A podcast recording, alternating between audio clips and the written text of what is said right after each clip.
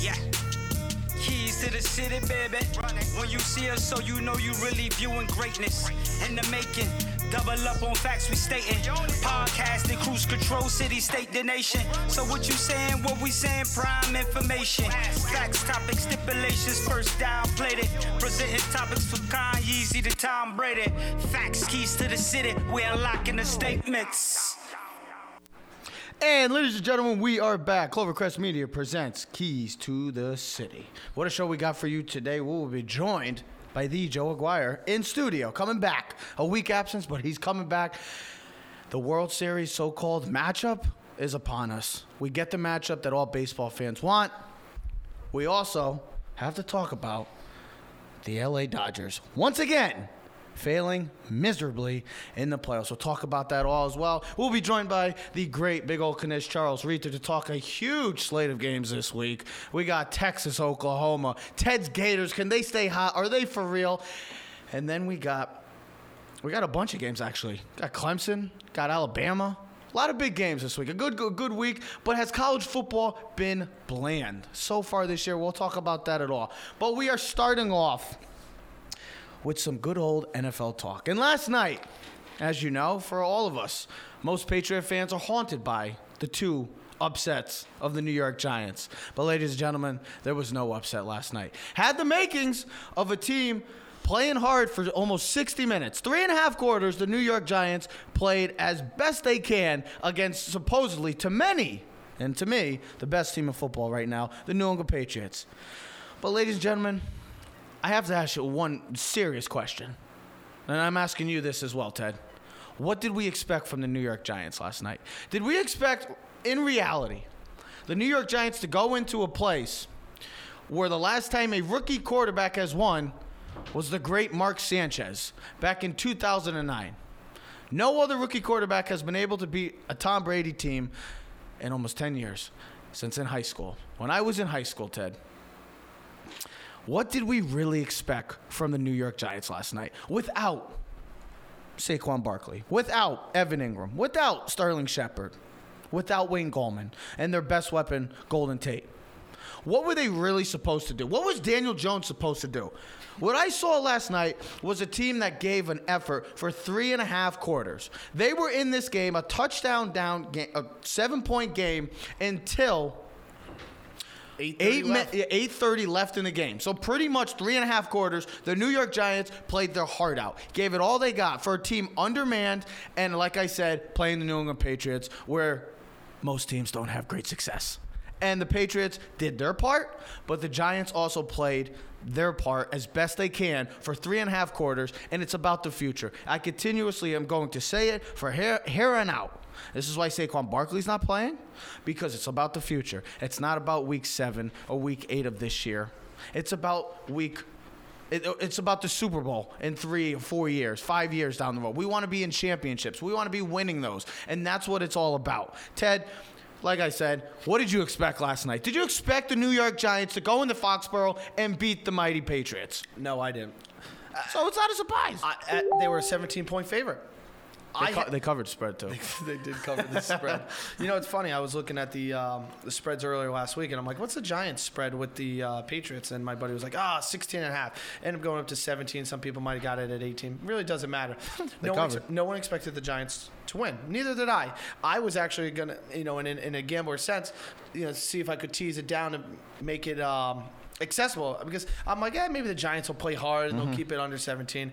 They did not cover, whatever. S- th- But that's not here. What It we're- th- happens. that's not what we're here to talk about. We're here to talk about the football game. It's funny. I was like, oh, the Giants are going to win 17. They were playing. They were playing so well. You had. They had their opportunities. You're Cousin Ronnie was over. You're watching the Patriots. You know, my Uncle girl Jay- Kat was a Patriot fan, so you know they're watching the game, and you don't really know what to take take away. You look at the Giants game, and you're like. You had mentioned it. They're out with 65% of their offense. That's what that was what the report. their best weapon was Golden Tate. I just wonder what the Giants would have looked like last night if they had some of those weapons. So my takeaways from the game is Giants defense, best effort I've seen all season. Yeah. Best effort I've Well, you said it too. I think you said it. You play to your levels competition. It happens in any sport.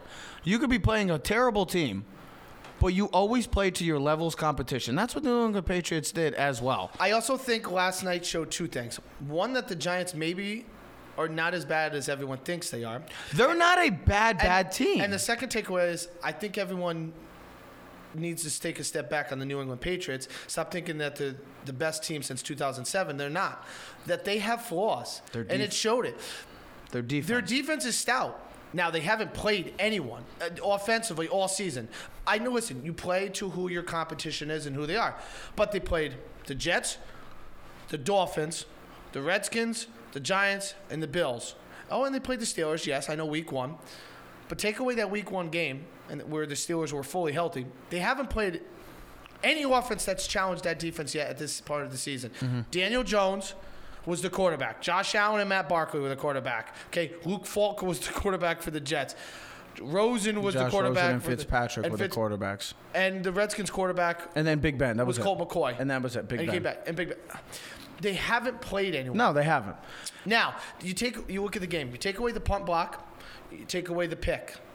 I Oh, the fumble, excuse me, yes. the fumble.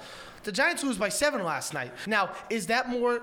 What do you take away? Is that more to the Giants' benefit or to the Patriots? I think it's a moral victory for the Giants, but I think it shows flaws in New England's offense going forward Yes. because we know what the Giants are. You said it. We are rebuilding. We are. Ga- we This are, is all we about are the gaining future. momentum toward the future. But Daniel Jones last night made a lot of mistakes, rookie mistakes. It's okay. It's okay. Fourth It's game. gonna, it's gonna happen. He didn't have his weapons. Imagine how much more growth It he would've- will it would've- next year when he has those weapons against the Patriots. We have one of our comments say they still would have never. Yeah, I, I, we understand that they, they would have not won the game. That's Wasn't- obvious. wasn't about winning It wasn't game. about winning the game. It was. Uh, it could have been more competitive if you have all. I have a couple takeaways from this game. Uh, the defense played remarkable for three and a half quarters. And Ted, like you said, you hit it right on the nail. The Patriots offense is very questionable. They're dealing with a lot of injuries. Josh Gordon goes down. The offensive line is suspect. The Patriots got Brady got blitzed. Brady got sacked a couple times. The Giants did a very good job. And the Giants of- have a bad defense. So what's and the that say secondary. about New England? Other than Janoris Jenkins giving up more plays, they really should start considering finding trade options for him and get just more, another draft pick. Move on. Just keep getting draft pick because you want to really move on from the Jerry Reese era, Gettleman. Get rid of. You can get rid of Janoris Jenkins. That's one you of the might, final pieces. you might pieces. be able to get a third or fourth round for him. Probably something because teams you can never go wrong with enough cornerback depth. Another takeaway: Shurmur, terrible play calling again. I don't understand what with the screens.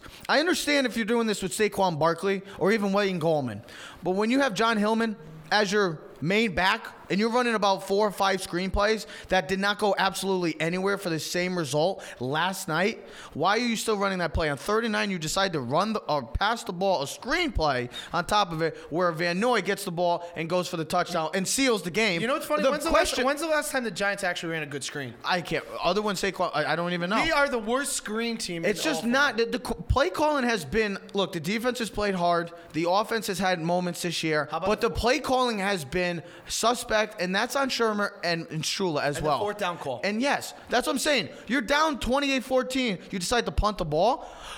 What the hell does that say? You're throwing the white flag, and I know you're not winning, but go go for it for goodness sake. As a coach, just go for it. It's fourth and two. What do you got to lose? You're not winning.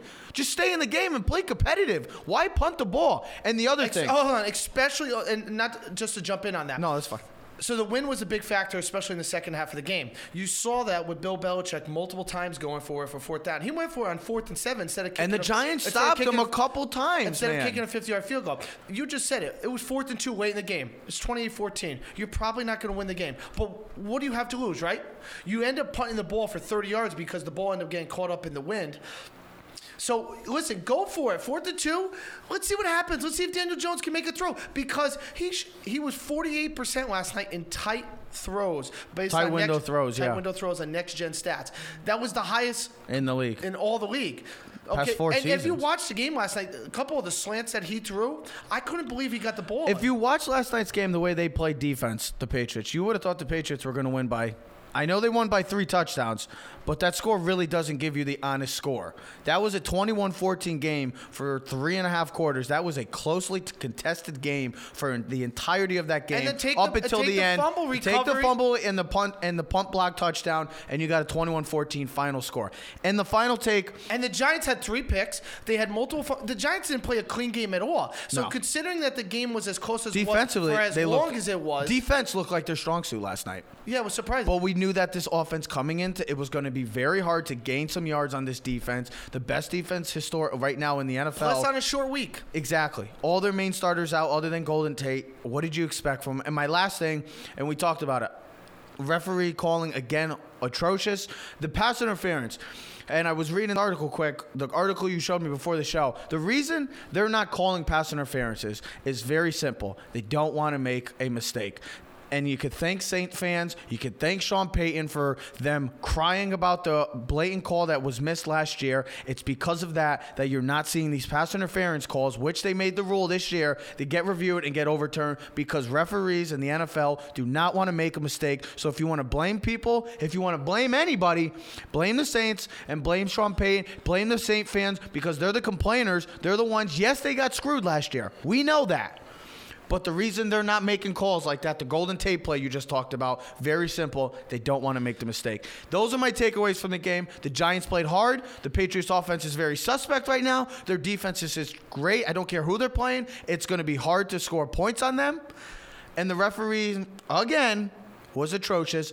But I give credit to the Giants. Play calling was suspect, but Daniel Jones did what he could. Moral victory with- last night. Yes, it was a moral victory. Daniel Jones could do what he only could do with the players surrounding him that were on the field, and he did the best he can. The offensive line did pretty good as well. The defense was a strong suit last night, and good for the defense because this is a defense we thought was going to be one of the worst in the league, and they're playing as best they can with limited with limited stars.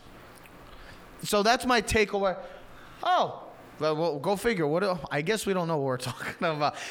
That's my biggest takeaways from the game last night. I'm ha- if, if you're a Giant fan and you're not excited about the future, then shame on you. Because the Giants' future will be bright when you have all those weapons coming back 100%, and it's only going to get better. Got cap space coming next year. You're going to get a top 10 pick. If you're a Giant fan, we thought the Giants were going to be good for a long time. You get Daniel Jones. I had a Patriot fan text me, Ronnie Kong. He said, I really like Daniel Jones. He looks good. He plays the part. He looks like a franchise quarterback. As a Giant fan, from another opposing team, that's all you want. That's all you want, bud. That's all you want. So, any other thing you wanted to? How, any? How do you feel as a Giant fan? Do you feel good going into the future? No, it was just a fun game last But night. do you was feel thinking- good going- do you feel absolute- good about- Absolutely. Okay. I, I, I, I'm a realistic fan. I understand. Okay. From where you were, how about this? From where you were in April to where they are now, I'm how do you s- feel? I'm so much happier. Listen, I know the offensive line still needs improvement. Okay, they played better last night. There were still mistakes, Yep. but that happens. Okay, when you're not. Okay, when you're not the Patriots, mistakes happen. Now, Patriots make mistakes. Everyone did. Brady didn't look- Brady didn't look good last Brady night. did not look good last night. Okay, he did not look Tom Brady-esque. He mm-hmm. was not efficient. Yep. Okay. Now, was that was that weather? Was that because of lack of weapons? Was that the Giants' defense? Maybe it's a combo of everything. But from a Giant fan, you have to be satisfied for what you saw offensively last night. I mean, defensively, there was improvement. Mm-hmm. There was improvement considering the Vikings game when they gave up almost 500 yards of total offense. we knew that was going to Okay. So you saw improvement there on a short week. Daniel Jones made throws, but he also made mistakes. He worked. He could. He did what only he can work with. Yes, I mean, come on. You had a rookie receiver. You had Golden Tate coming off us off a four game suspension, his second game. Yeah. Okay, he wasn't really. But he looked good last night. He played well. The defense. uh, Listen, we know we don't have really much on defense. We're improving. It's all about the future, folks. That's what it's all about as a Giant fan. The future. It's not about the next five weeks. It's the next five when the spread is 17 points, that means the team has no hope. Speaking of the future, we thought this man was going to be the future at one point in our in during our lifetime, and that was Odell Beckham Jr. Well, ha! Guess what's going on with Odell Beckham Jr. Remember when everybody was bashing the Giants and oh my God, the darlings of the NFL, the Cleveland Browns, we're going to the Super Bowl. We get Odell Beckham Jr. I guess Ted, they forgot that you need to have an offensive line to win a Super Bowl. And the Cleveland Browns are far from that. Now the rumors are that the Cleveland Browns are fielding offers for Odell Beckham Jr. Dave Gettleman and the Giants organization is like, I love it. They're, they're sitting back relaxing because they don't have to deal with this. The Cleveland Browns were, have become the New York Giants. But- this is what Jerry Reese and the Giants were doing. They built everything from the outside, and what did we have? We had minimal quarterback play in Eli, and the offensive line was one of the worst in the league. And look what's happening right now. Look what Baker Mayfield did last year. But I don't fault Beckham. I don't. I know, I don't blame him. But look what look what Baker Mayfield did last year with a decent offensive line. He had one, the best statistical season as a rookie ever, and now look at him this year. Look at Baker Mayfield this year. They have no offensive line. Their offensive line He's is getting regressed. killed. He's the, regressed. The whole team has because when you ca- when you're getting the ball and two seconds later you have a defensive end in your face. What are you supposed to do with that? We we were saying it for years about Eli Manning. Remember last year we had a poll. I showed you last week. Yeah, the We a- Seattle versus the Giants. Who had the worst offensive line? They It were just- atrocious, both of them.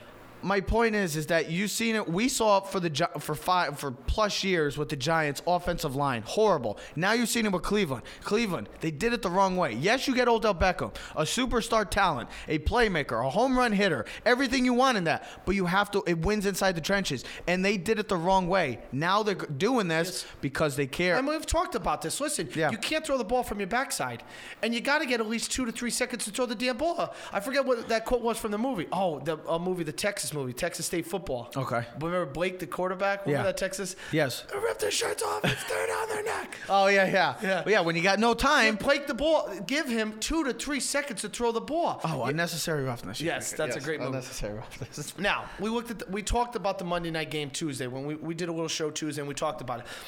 49ers, they have multiple first round picks. They have a good defensive I mean, line. that defensive line's nasty. If the Browns are going to be successful and get to the playoffs, they're going to face defensive lines and teams that have real good teams. Mm-hmm. You're not going to be able to pick, beat up the Bengals and the Dolphins and the Redskins and all these bad teams in the NFL because there are a lot of bad teams in the NFL. Mm-hmm. Now, the Browns, they're in the AFC. That's a positive. They're thing. in a pretty bad division too, as well. Absolutely. Their defense, their their, their division's not good, T. no. So, So that- the, listen. So how are you not taking advantage? Is what I'm trying to say. Should they trade Beckham? If you're going to get the right pieces, if you're going to listen, you're going to have Kareem Hunt back. You're going to ha- you have Nick Chubb. You have Jarvis Landry. You're going to get David Njoku. You got Antonio Callaway. You have Rashard Higgins have- on the and team. you have a possible franchise quarterback. You have a franchise. You understand that you got to protect your franchise quarterback. You know, we laughed about three. It might have been three, four weeks ago when the Texans gave up as much as they did for Laremy Tunsil.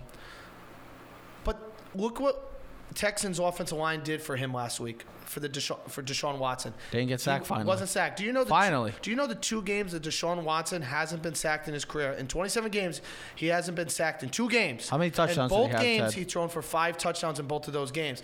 The other ti the other 25 games, he's been sacked 99 times in his career. My God. In the same respect, and I know we're going to talk about this, Mahomes has only been sacked 36 times in 22 games. So if you protect the quarterback, he's going to be able to be successful. The Browns have not done that. They No. have not protected their franchise quarterback. Mm-hmm. And we've hey, Andrew Luck, hello. Hello, Andrew Luck is done. One of the best. Uh, he was supposed to be maybe the face of the NFL at one point. You don't Guess need what? you He's don't done. need all the weapons if you can protect your quarterback. A great quarterback will make those weapons great. 100%. Here's my thing. This is all about, honestly, with these rumors coming out, this is about Baker Mayfield. This is about, we want Baker Mayfield. They believe Baker Mayfield is their franchise quarterback going on forward. And with them making this rumor, with them trying to field offers, it's just showing me, okay, we, we might have to trade Odell Beckham. It might hurt a little, but guess what? We need offensive line. Baker Mayfield is more important than Odell Beckham Jr. It's plain and simple. So is the experiment over already? I mean, right now, huge game this week. I mean, we'll talk about it in a few minutes. Huge game playing Seattle.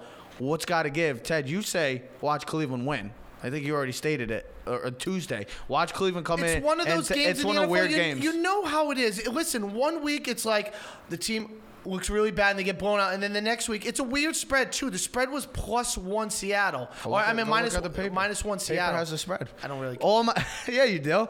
All, my- all my thing is, this is about Baker Mayfield. If they're really trying to seriously consider trading Odell Beckham Jr., it's about getting protection for Baker Mayfield because they believe he's their franchise quarterback. And if you want to keep him as your franchise quarterback and not deal with the Cleveland Browns, continue success or fails of quarterback, then you better start fi- finding offers and go find offensive line help because if not, you're going to have another rough career for Baker Mayfield and you'll be in the draft looking for another franchise quarterback. Seattle's minus one and a half. That's a that's a weird spread of course. at Cleveland. Watch the Browns. Watch the Browns will win. It- you'll be like, no way, Ted. Uh, it's one. Remember the game last year, the Browns versus the Falcons. It was a weird spread last year, and the Browns ended up blowing out the Falcons in that game. Oh yeah, it was yeah. It's a rebound game. It's it's one of those tricky games. They want you to bet on Seattle. They want you to take Seattle. Okay. That's that's what I'm trying. Well, that's what I'm trying to say. Franchise quarterback is more important than a star receiver. It is it nice to have that toy? Yeah, of course. It's nice to have a nice, sexy toy on your Ask, team. listen, I'll put it this way: Ask the Colts last week. They don't have the weapons that the Browns do, but they went into Kansas City last night, last week, and what did they do?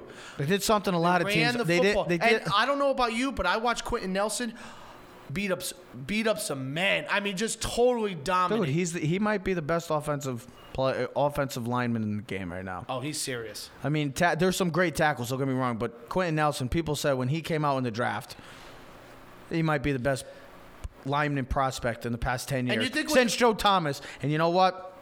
And you think That's about, why I hey, want- and you think about what the Browns have lost the last two years. Joe Thomas retires, one of the best left, tackles. and didn't miss a game. Nope. While he was except For Unbelievable. that, except All for that, pro. he He's got a Hall hurt. of, He got first hurt. ballot Hall of Famer. And then and then you lose Zeitler, who the Giants have. who the Giants have now. So and you lose your starting left tackle, who's mm-hmm. one of the best in the last ten to fifteen Your starting years. right guard, and who's then your one of the starting best. right guard, who's one of the best. They that, did that it all. makes a difference. They did it all the wrong way, just like the Giants have done it. The Browns have done it the wrong way. That's why I call them the Cleveland Giants. and we made fun of Gettleman when he said I was going to build the offensive line. And guess what? Good for Gettleman, because now the Browns are in the same trouble. They don't have a they have a quarterback issue because of their offensive line issue. Speaking of franchise quarterbacks, you know how we get to see every generation we see two greats battling, dueling for 10 to 12 plus years. We saw Peyton and Brady, Favre against Aikman, Montana versus Elway. We got to see the greats. We got to see all that. Starr versus uh, Staubach back in the day. Now could we be seeing this weekend? Finally, you know it's the first matchup between the two as well. Did you know that? Since they've been drafted in the same draft class, two picks are different. Swear to God, it's their first ever matchup. The Chiefs versus the Texans. Because Deshaun Watson, if they did play, might have been out with an injury. They have never played. Wow. I, I, This I, is I the first aware of that. matchup playing against one another.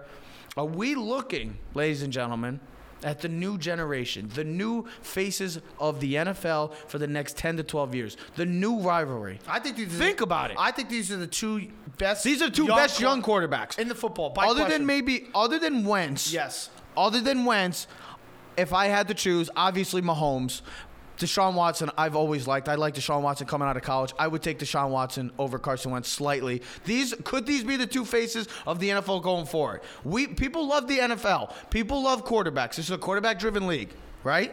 We always talk about it. Well- fantasy. Oh, we want we want this quarterback. We got to get this. Russell Wilson too. A And top when- yeah, wh- but he's thirty. When you when you do drafting, when you draft in the NFL draft, what are you looking for? You're looking for the franchise quarterback, right? So these two teams have the franchise quarterbacks. How the and what if- how do the Chicago Yeah, the? Chicago Bears. Shame on you because you could have had Mahomes or you could have had they, Deshaun they traded Watson. up. They, traded, traded up from three to They- two to Yep. go get Trubisky. Whatever. That's why the Bears and are go never- figure. All three of those quarterbacks were traded up for. Bears went up one spot. Yep. The Chiefs went up to go from 10 25 to 10 to 10. and then the Texans traded up from 20 to uh, 12. Yes, there were two. It's incredible. And listen, Trubisky has a possibility of being good because of Nagy. But you think about where Deshaun Watson and Mahomes are right now. I mean, it's incredible. I mean, look at last week. Look what Watson did last week. Five touchdowns. Five touchdowns. Look what Mahomes did last year, 50 touchdowns. MVP. Deshaun Wat- th- these are two of my favorite quarterbacks in the league. And They are they are you said it- remarkable because Well, you did say it best. athleticism. Mahomes, listen, we know what Mahomes is. He's he's one of a lifetime quarterback. I don't think we've ever seen anyone like him. He's not the fastest, No. but he's so gifted. The way he just throws that ball, just what all sometimes angles. when he's just looking like this and just throws it, and the guy catches like, how the hell do you do that, man? You can't even do that in a kind video of game. reminds me of a little bit of like a Magic Johnson, a six foot nine point guard. Steph throw- Curry. Generational. Ste- Steph Cur- Generational. He's trying to change the game of football. Imagine the way you could throw a football. The way you could throw a football is like the way Steph Curry's changed the three point line now. You could shoot from I- I li- I anywhere. like that. You could throw, but it's true. I've seen it a bunch of times. You could throw it anywhere in the in the on the field with Patty Mahomes. Literally, it's like Steph Curry. You can shoot wherever you want in the NBA on the on the court. He's changed the game like that. That's what Patrick Mahomes is. But Ted, you have said it, and we have stated it. If we want to see this be the next big rivalry in the big, the two faces of the NFL, and I'm talking specifically more about Deshaun Watson because of the offensive line, Health. the health. Because I, th- I, Patrick Mahomes got beat up last week, First. but they have injuries on the offensive line. The Texans, they really, if you really want to contend for a Super Bowl and you want to win a Super Bowl as well, you have to keep Deshaun Watson healthy. And- and they, and just look at your team and your in your division. Just lost their franchise quarterback too because of health. You keep him healthy, you'll be contend, contending for Super Bowls for the next 10 to 12 years. The other thing with this too is if you want to make this the Tom Brady, Peyton Manning era, similar trait. Yeah. These two teams got to be in the playoffs and they got to be successful and they got to meet in the playoffs. Well, both teams are could- are leading their division right now. Oh, I know. You know, honestly, the biggest story I think still in this league is the Andrew Luck retirement. How that has totally transformed the entire league. It's changed the game. It's changed everything. When Andrew Luck retired, and I know this is not part of our segment, That's fine. but you just look at the division. Andrew Luck and the Colts, I know they're still doing good. Hey, they He won was- last week. He's probably what was a top five quarterback. Oh yes, He was Uh, incredible. oh, Andrew Luck, Ted. Andrew Luck was my. I thought he was the most valuable player, not named LeBron Listen, James. and then now it allows Deshaun Watson to be the front and center leader of that division for the next 10 years.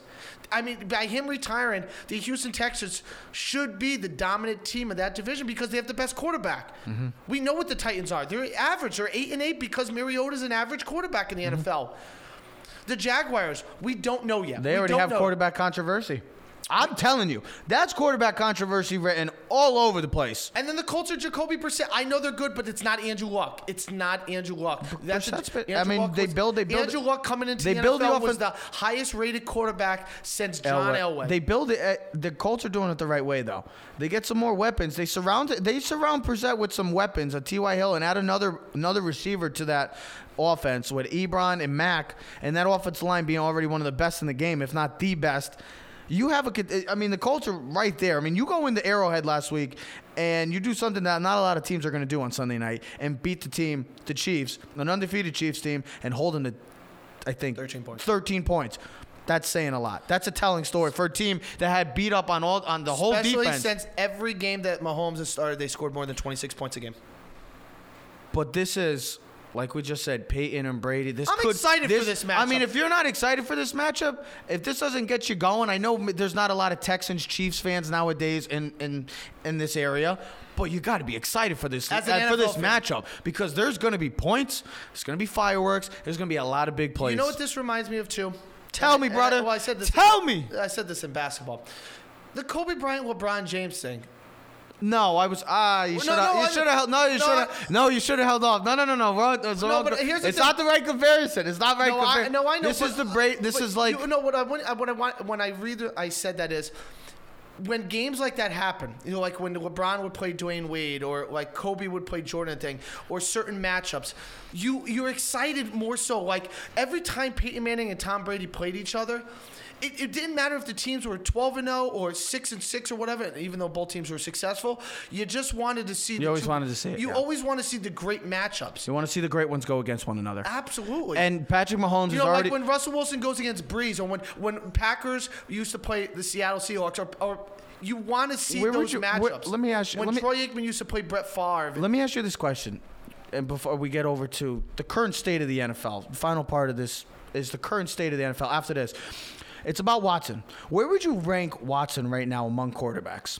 Because I think you would have Mahomes one, two, maybe Yeah, one three. two. Yeah, one or two. Maybe three. so Where would you put Deshaun Watson right now in the current quarterback ladder? six, Really? six or seven. So off the top of my head, I'm not ranking them. I'm just saying Mahomes, Brady. Russell Wilson, Tom Brady, Rodgers, Aaron Rodgers, Brees. Not Brees. You wouldn't put Brees in your Carson top. five? Carson Wentz That's Mo- and and Deshaun Watson. You wouldn't put Brees. Is because he's injured? No, he's just older injury. He's not the same quarterback he is. He's Okay. uh, he's I would still say Brees is a top five quarter. That's a that's a that's no. I put Brees. That's a little- I put Deshaun that's a Watson out higher. there. That's no, it's there. not out there. That's a little out there. He's not the That's same. like the he's th- older, Trev. He can't stretch the field like his What- what arm. about Bra- what about Brady then? Brady. Brady's been strong. We've been talking but about he- the offense. We just talked about the offense. What if Tom Brady was on the Sean Payton Saints with the weapons? Just, uh, just t- tell me. He'd be doing what the, bro, Drew Brees is doing. He'd be doing what Drew Brees is doing. But his arm's a little bit better. okay, well, by how much? Who cares? They're both Brees they're can't, both great. Brees can't stretch the. We, we've watched it on this show, the show with above your head. Uh, Brees cannot stretch the field. He can't you, make the so you deep. would have Watson. Okay. Yes. These are, this is a matchup also of two of the top five MVP candidates currently. If I had to put my top five candidates for MVP, Mahomes would be in there, McCaffrey would be in there, um, And, and and who- Watson. Watson and Russell Wilson. Those would be my four, my four candidates right now for MVP. Absolutely. By no particular order, I would have those as my four. What's he talk? Nothing. Oh, see, it's amazing. All three, all three of his main topics. I've been talked. that I- Oh, we were talked talked about. about the Patriots Giants Yeah. and and is Tom terrific going downhill. He's talking about Baker Mayfield and OBJ experiment and the He'll other probably one, talk about the face of the Watson. and no, that was right before you were talking. Let me ask you And, that- he, and the second thing was the Houston Texans. What do you got for a score? I, I- we haven't done any scores this year, but I'm curious. What do you got for a score of this game? How many times do you think? How, how many touchdowns? 34-31 Chiefs. How many touchdowns do you think they both throw? Combination. seven. Over under. s- I'll give you. Yeah, seven and a half. Seven and seven. Seven and a half. I yeah, say go seven and a half. Over under. Yeah, I say seven. Okay. I say eight. I think they both have four touchdowns. I say. I'd say about like 38, 35, something like that too. I don't expect any good defense in this. Well, the Chiefs I expect this to be an explosive game from start to finish. I think this is going to be one of the best games of the year, I'm and I'm, very excited to see these two finally play. And speaking of the current state of the NFL, what is the current state of the NFL? Because we thought the Chiefs were unbelievable until last week when they kind of got punched in the face and couldn't respond to the Indianapolis Colts. Now, what, what about this week against the Texans? How about the Browns? Everybody's d- preseason darling. Two and three right now. Get destroyed on Monday Night Football. How about the Ravens? Uh, We I, was going to get through it, and but look, look at that division. That division has been atrocious, been horrible. Ted's pre. Was that your Super Bowl pick, or you picked the Saints? Pick the Steelers Saints. But did you pick the Steelers to win or the Saints? Pick the Saints to win. Okay, your your Super Bowl AFC team was is not even in the cut discussion anymore. They're going for maybe a top five pick this year. it's been They- a weird. They gave up their first round pick. Uh, that's true. Yeah, that's true. To I'm like, Miami. yeah. Then you look at a team like look at San Fran, five, four and zero right now, a dominant win. They look really good, but a true test against the Rams. Do the Browns beat the Seahawks this week? It's been a, the Patriots offense. There's no dominant team this year. Yes, the Patriots are undefeated and their defense has been amazing, but there's all question marks. It's been a weird current season right now. A lot of injuries, big names, quarterbacks, and there's no dominant team, like I said. and Every then the up has- and down. Every team has flaws. I mean, look at the Atlanta Falcons. So many disappointments. Atlanta Falcons, Pittsburgh Steelers, the Chargers right now, in a battle of disappointments on Sunday Night Football this week. I mean, Ted, which year how one? the, how about the Bears last week? The Bears, another disappointment. The Raiders are three and two right now. I mean, they might not win another five or six games, but they're three and two right now. Detroit they're fine. Lions. Look at the Detroit Lions. good team. The Packers, they've been great. The Cowboys, we all thought Super Bowl, oh, they're gonna go, but guess what? They come back to reality and get smacked around twice, two weeks in a row. Ted, your one take right now, so far, the current state of the NFL. Would what would be it? What bam comes right to mind? Mediocrity. Okay. I just I I don't. You said it. There's a lot of bad there's, There's no dominant team. Okay. I, we started the show on this. The Giants Patriots. The Patriots are good, but they're not great. Their offense The Chiefs are has good. The Chiefs a lot of good, deficiencies, but not okay. A lot of deficiencies, and the Giants defense, who was was 31st or 30th last night in total defense. Looked like a top 10 defense against the Patriots. Now, the Patriots next week are going to play the Jets on Monday Night Football. So they're going to get. Well, Darnold's coming back. Get, That could be a little They're gonna different. have. So think about this. It They're could be a little different. Darnold's coming. Yes, back. but here's the thing: they have a Thursday night game, so they get all whole week Yeah. plus the weekend plus Monday night football, so they get all that time to prepare for the New York Jets, who ha- can't score anything. Well, we'll see. We'll see. So they'll be six and zero after next week because they'll just play another garbage team. Okay. then the Chiefs, they can't stop anyone on defense. They have the worst rush defense in football, so they have a deficiency. Is the it- be- the Cowboys can't beat a good team. right now. Is it crazy to think the San Francisco 49ers might be the most complete team in the NFL right now? I don't think so. I think there's two. Are teams they the better. best? I think there's two. Are they the best team in the NFL right now? No, they're not even the best team in the NFC. I got two teams better than them in the NFC: Let's hear it. I probably am going to agree with you. Green Bay Packers and the New Orleans Saints. I would have said the Seattle Seahawks, No, maybe. Saints and Green Bay. I definitely would pick the Saints. Green Bay's been Green Bay's been great. That defense and Aaron Jones, what a beast And, he, he's been. and and the reason why I say the Packers is because Aaron Rodgers has not been Aaron so you Rodgers yet. so you would okay. So your top four in the NFC quick would be the Saints, Saints, one. Packers. Eagles, 49ers. So a four and zero team, the only four and zero team in the NFC. because they haven't been challenged yet, and I have. And here's the thing: if they Where do you put the to- Seahawks? Five? If they yes, if Wow. they, if they have to get into a shootout, I don't know if Jimmy G and that offense yet is ready for that think- type of I- game. I th- I think so. trust Kyle Russ- I love Kyle trust, Shanahan. I trust Russell Wilson more so. I trust Aaron Rodgers. Okay. I trust Drew Brees. That's the reason. And you know what the funny thing is, I didn't even mention the Rams. I know. And you didn't mention Because the, the Rams and, are- you- and the Cowboys are still like The Cowboys are a still, very good And you team. just had five or six teams before saying the Rams. That's how that's how That's how deep, good the NFC That's how deep the NFC is. And here's the right other now. thing: we know what the Bears can be when that defense is when they're home and they're ferocious. They can t- they can take out anyone's offense in the entire league. Mm-hmm. Y- You know, so I look at that. The Minnesota Vikings, we kn- they have a top ten defense. They have a top ten offense. Their quarterback is average. That's why they're not an upper echelon team. There is a lot of mediocrity in the NFL. There's a lot of injuries. Watch, and this week could be a. And, and I think what's going to make this interesting is when the postseason, or excuse Well, me, this- when Ted, the playoffs this- do show I think up, this you're not going to know who's going to win. I think this week is very telling in the NFL season. And I think this week with the matchups, you got the Vikings against the Eagles. That's a toss-up game. You got the Browns against the Seahawks. That's a toss-up game. You got the Rams and the 49ers. That's a toss-up game. And then you got the you got Watson versus Mahomes. That's another toss-up game. There's a lot of toss-up games right now and big games with big-name teams that you really could start to see who the really good teams are and the mediocre teams, and then you'll see the bad teams. I mean, hell, you get you get the battle for the number one pick and the worst team in the NFL this week. We're gonna get to see truly who's the worst team in the NFL this week. By the way, who do you got in that game? Do you got the Vik- Do you got the uh, Redskins or the uh, Dolphins? I got the Redskins winning two none. I think that I got the I got the Dolphins. Bottom of the ninth. I think the Dwayne Dolphins. Haskins is going to hit a two run. Final score three two. Final score three two. It's just been that type of year, but a lot of great, uh, a I'll- lot of great games this week. Do you think one of those teams is trying to lose? Do you think they try to? Well, lose? we know the Dolphins are trying to tank. The Redskins are just abysmal. They're the worst organization in all of the NFL.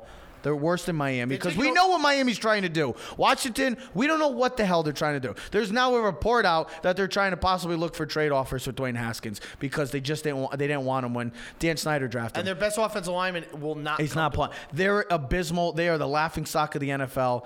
Trust me, they're hor- they are horrible. That game, don't know what's going to happen. It'll be like six three final score. But the NFL, we'll get to see great matchups this week, and we're going to start seeing a telling sign of the real good teams, and like I said, the teams that could compete for a playoff but not get over the hump. My other takeaway is that the NFC overall is a dominant conference compared to the AFC. Ted, we just said six teams without before even saying the Cowboys.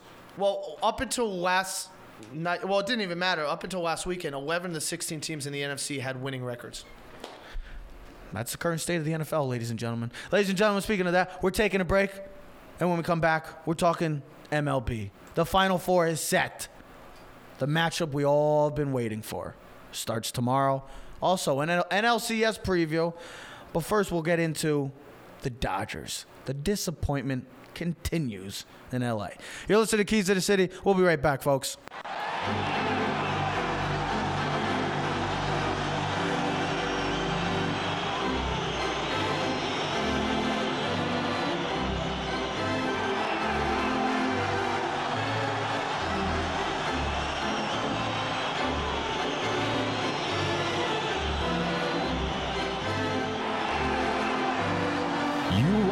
Sports? We've got sports. Here on Keys to the City. Brought to you by All Noise Radio. Here's your host, Trevor and Ted. And ladies and gentlemen, we are back. Clovercrest Media presents Keys to the City. If you didn't get to see the first part of the NFL from Keys to the City, you can check us out on Spotify and YouTube. Go check us out. Click, subscribe, and keep watching as well. And ladies and gentlemen, look who we are joined by. This is happiness. This is good to see. I was disappointed that you weren't here last week. Glad that you got to call in, but disappointed. It's not the same. Speaking of disappointments, and we are joined by Joe Aguirre. If you don't know who Joe Aguirre is by now, shame on you. But speaking of disappointments, those LA Dodgers. The and I want to just say, I just want to say, I did have the Nationals beating the Dodgers. I have the Nationals going to the World Series. I just want to put that out there. But the Los Angeles Dodgers, boy, oh boy. The disappointment continues. Eight, since 2013, they've been to the NLDS. They've lost two years in a row the World Series. They've been to everything except win the damn World Series. Is it time? I think they should get rid of Dave Roberts. Personally, they should get rid of Dave Roberts. Why? I just don't think he's the right man for that job. Is it time for the Dodgers? So to- Mattingly wasn't. So all these. is it time for the Dodgers to break it up or do something different? Because right now, Who's going to manage them? That's going to be better than Dave Roberts. I'm sure there's. Joe Maddon. I well, yeah. Again, I would get in on the Joe Maddon. I mean, there. It, I'm not saying they should fire Dave Roberts, but they let Mattingly go because they couldn't get over the hump, and Dave Roberts is struggling to get over the Go hump get as Joe well. Girardi. This is Go get Joe This Girardi. is big time disappointing. This has got to be the bigger. This is bigger than the last two World Series, is because last year they ran into a freight train of the. Well, Ted, let's the- not the forget Sox. they- and then here's the thing: the year before, Ted, like let's we've not seen this come year, on. The Astros. Ted, come were, on. Like, let's not forget. This was one of the. This was one of the top two teams the past three they years. were up 2-0 This was one of the best three. How about Kershaw? or 2-1. Uh, sorry, No, it was well, 1-1. two- Sorry, it was 2-1 1-1. they I were mean, up. Clayton Kershaw already went into that series with the reputation of a guy who doesn't get it done. has he be, has, And he blew it again, obviously, spectacularly. has he become the Peyton Manning of the MLB? Eventually, Peyton, we all know, won a super, won a couple of Super Bowls, but up until a certain point, he couldn't beat Brady. He could never get over the big one and can win the big one. As Clayton Kershaw got that repu- reputation in the MLB now as the Peyton Manning of the MLB, an all-time great, gonna go in the Hall of Fame. Might not win a Su- um, not Super Bowl. Might not win a World Series. Might not win a Super Bowl either. He's definitely going to win He's a not- Super Bowl now. Do you think that's a fair comparison? I do, and I heard this stat that uh, innings one through five of the postseason, Kershaw's got an ERA in the twos. Sixth inning on, he's got an ERA of 12. It is the worst in baseball history for anybody who's thrown over 10 innings.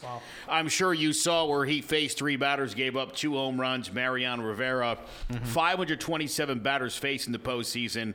Only ever gave up two home runs. thought it was 579. Well, whatever. So- but even Does it so- even matter what the number You- is? you had a- I think the point Wait, is. no, it sounds even Kershaw's better. Bad. It sounds even better. Yeah, sure. Whatever the number. I mean, it's a ridiculous I don't, number. you know what? I don't know if he's bad. If I'd give him like I watched the two hits, I give the credit to the hitters too. They weren't bad pitches. Listen, I think he goes up there going, "Don't make a mistake," instead of going, "What can I do?" right? You know, it's like you're doing the opposite effect. Like, please don't, don't throw a bad pitch. Don't throw a bad pitch. Well, I think and at a then, certain point- and then you throw the bad pitch and saying, "You know what?"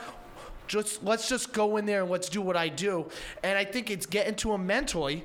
Listen, and then you Because know- of his past, and that he, then- every Yes. time and he when- comes in, and you start you start overthinking it, and, and you're trying to be too perfect when, when you've got the stuff Well, to just because get think the about it, as a done. pitcher, let's it, as a pitcher, it's just you. Like Mark Teixeira said, you know, like in other sports, you know, basketball, you have teammates, they pass you the ball, you don't have to pass you the ball, you can set a screen. Football, it's a team game. Baseball, it's you and the catcher. Well, let's and be- you know what I mean, and you and the batter. So let's be know, honest. The, the home runs he gave up are to two of the best players, I think, in baseball. I mean, Anthony. no, no, Ren- no, no, don't An- go best players in baseball. Anthony Rendon is one of the best players in baseball.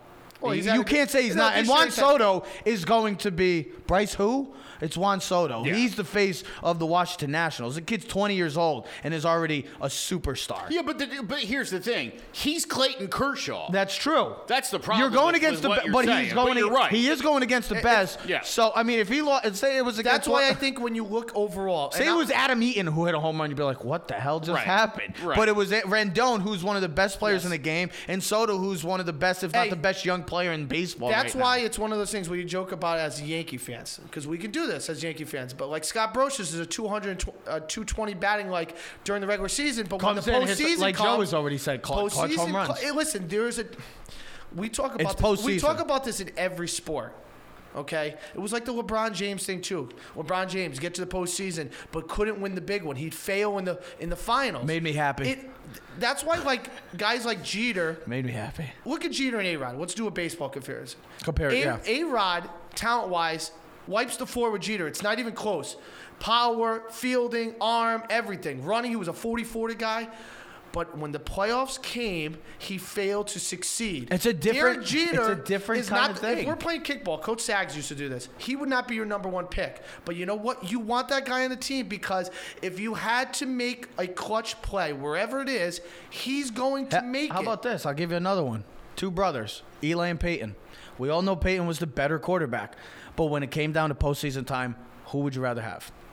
Well, sure. Even You would even, rather have Eli Manning. even as a fourth quarter guy. I mean, he was tremendous in the fourth quarter. You would. It's like that. football in the fourth. Clayton Kershaw is a Hall of Famer. Going in, he's been unbelievable. One of the best pitchers, if not at one point, the be- he was the best pitcher at one point in baseball. But he just can't get it done, and it's it's fascinating. It is truly fascinating to see a guy continue to struggle when it matters most. And we thought this was the Dodger team. They're going to the World Series. I don't know if they were going to win it.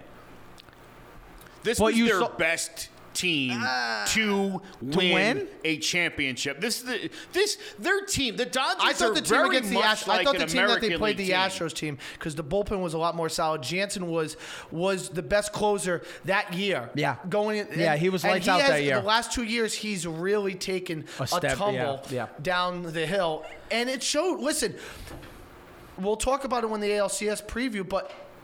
We've we've talked about this in the season. Would you rather have great starting pitching in the playoffs, or would you rather have the bullpen? Can I have a balance? No, I would. I would choose the bullpen. Because I would choose the bullpen, and I, and you said it best, Ted. That's why the other night the Nationals and uh, Dodgers game five. I mean Joe Kelly, I love it. Boston fans are like, ha, see you later. It proves that the Yankees will have the upper hand against the next whoever they have to play going forward. The Astros, and it's either Cardinals or the uh, the Nationals. The bullpen. The hardest the part is what Mariano used to have to do to get. They used The to say the hardest bullpen, part of the game is the last three outs. The bullpen, that's where it is. That's why the Yankees have the upper hand, and it showed the other night. And it's just, if you're an LA fan right now, I mean, so- uh, you had such high expectations again, and the same result. So let's e- let's end it on this question then.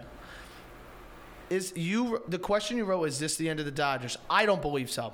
They're, they they have too much of a budget and salary cap. They have too much talent. And that division's too weak otherwise. I mean, they could. So still, I they expect them could next still year to make, be a 90 to 100 win team. And But I see them making some sort of moves. I'm not saying completely get rid of everyone, but make moves, add to the bullpen or something. They'll still win the NL West, but is it the end of them like competing for a World Series Look, I think- championship? I look at it think- like the Red Sox, the same thing. A team that's because super they've been the talented. most talented team for the Sure. past seven years, possibly. I you think could a say. lot of teams are going to look at things that they did this year and realize, you know, look, it, it's a few million dollars in payroll.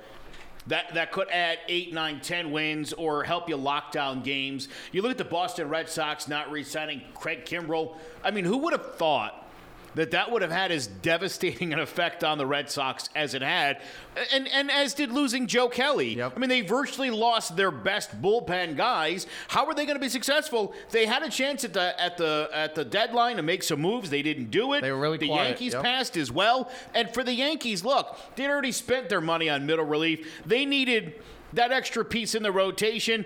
They've been able to survive it, and things have only obviously gotten better. But I think a lot of these teams really have to look at. I think the Twins are another team. They, I think the Twins know they we, they've got to go out and get another really good top end starting pitcher And they need to another hang with bullpen. Cleveland and to stay relevant with the Yankees and, and the Astros and, and, and, it's, and the same thing, and that's why I'm surprised. The Nationals, a lot of the flaws in the National season, early in the season, was their bullpen. They had the worst bullpen in baseball. Yeah, it was horrible. And you know, and we, We ju- thought they were going to rebuild. And the, and here's We the thought other they were thing. trading You know, if, if my d- boy Degrom wants to win 20 games, they got to get some bullpen help to close out his games. And I just joke with that because we talk about that. But Speaking of surprises. The surprise, the surprise, the surprise of the NLCS. Joe, you picked the Cardinals. I picked the Nationals. So I guess we shouldn't be surprised. We were all expecting the Dodgers and maybe the Braves. But the NLCS, once again, you know what? Talk about disappointment with the Dodgers, but again, the St. Louis Cardinals, man, just being the St. Louis Cardinals, getting somehow this is uh, extraordinary. It doesn't matter who the manager is, doesn't matter who's on their team.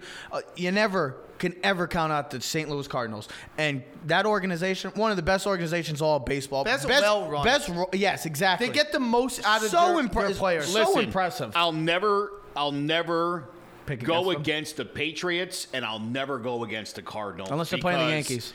playing the Because I- I'm telling you, you know, uh, look, uh, you know, I, I, I- I'm really high on this Cardinals team. I think it's really good. You know, the the Braves certainly had the, their best season in 20 years.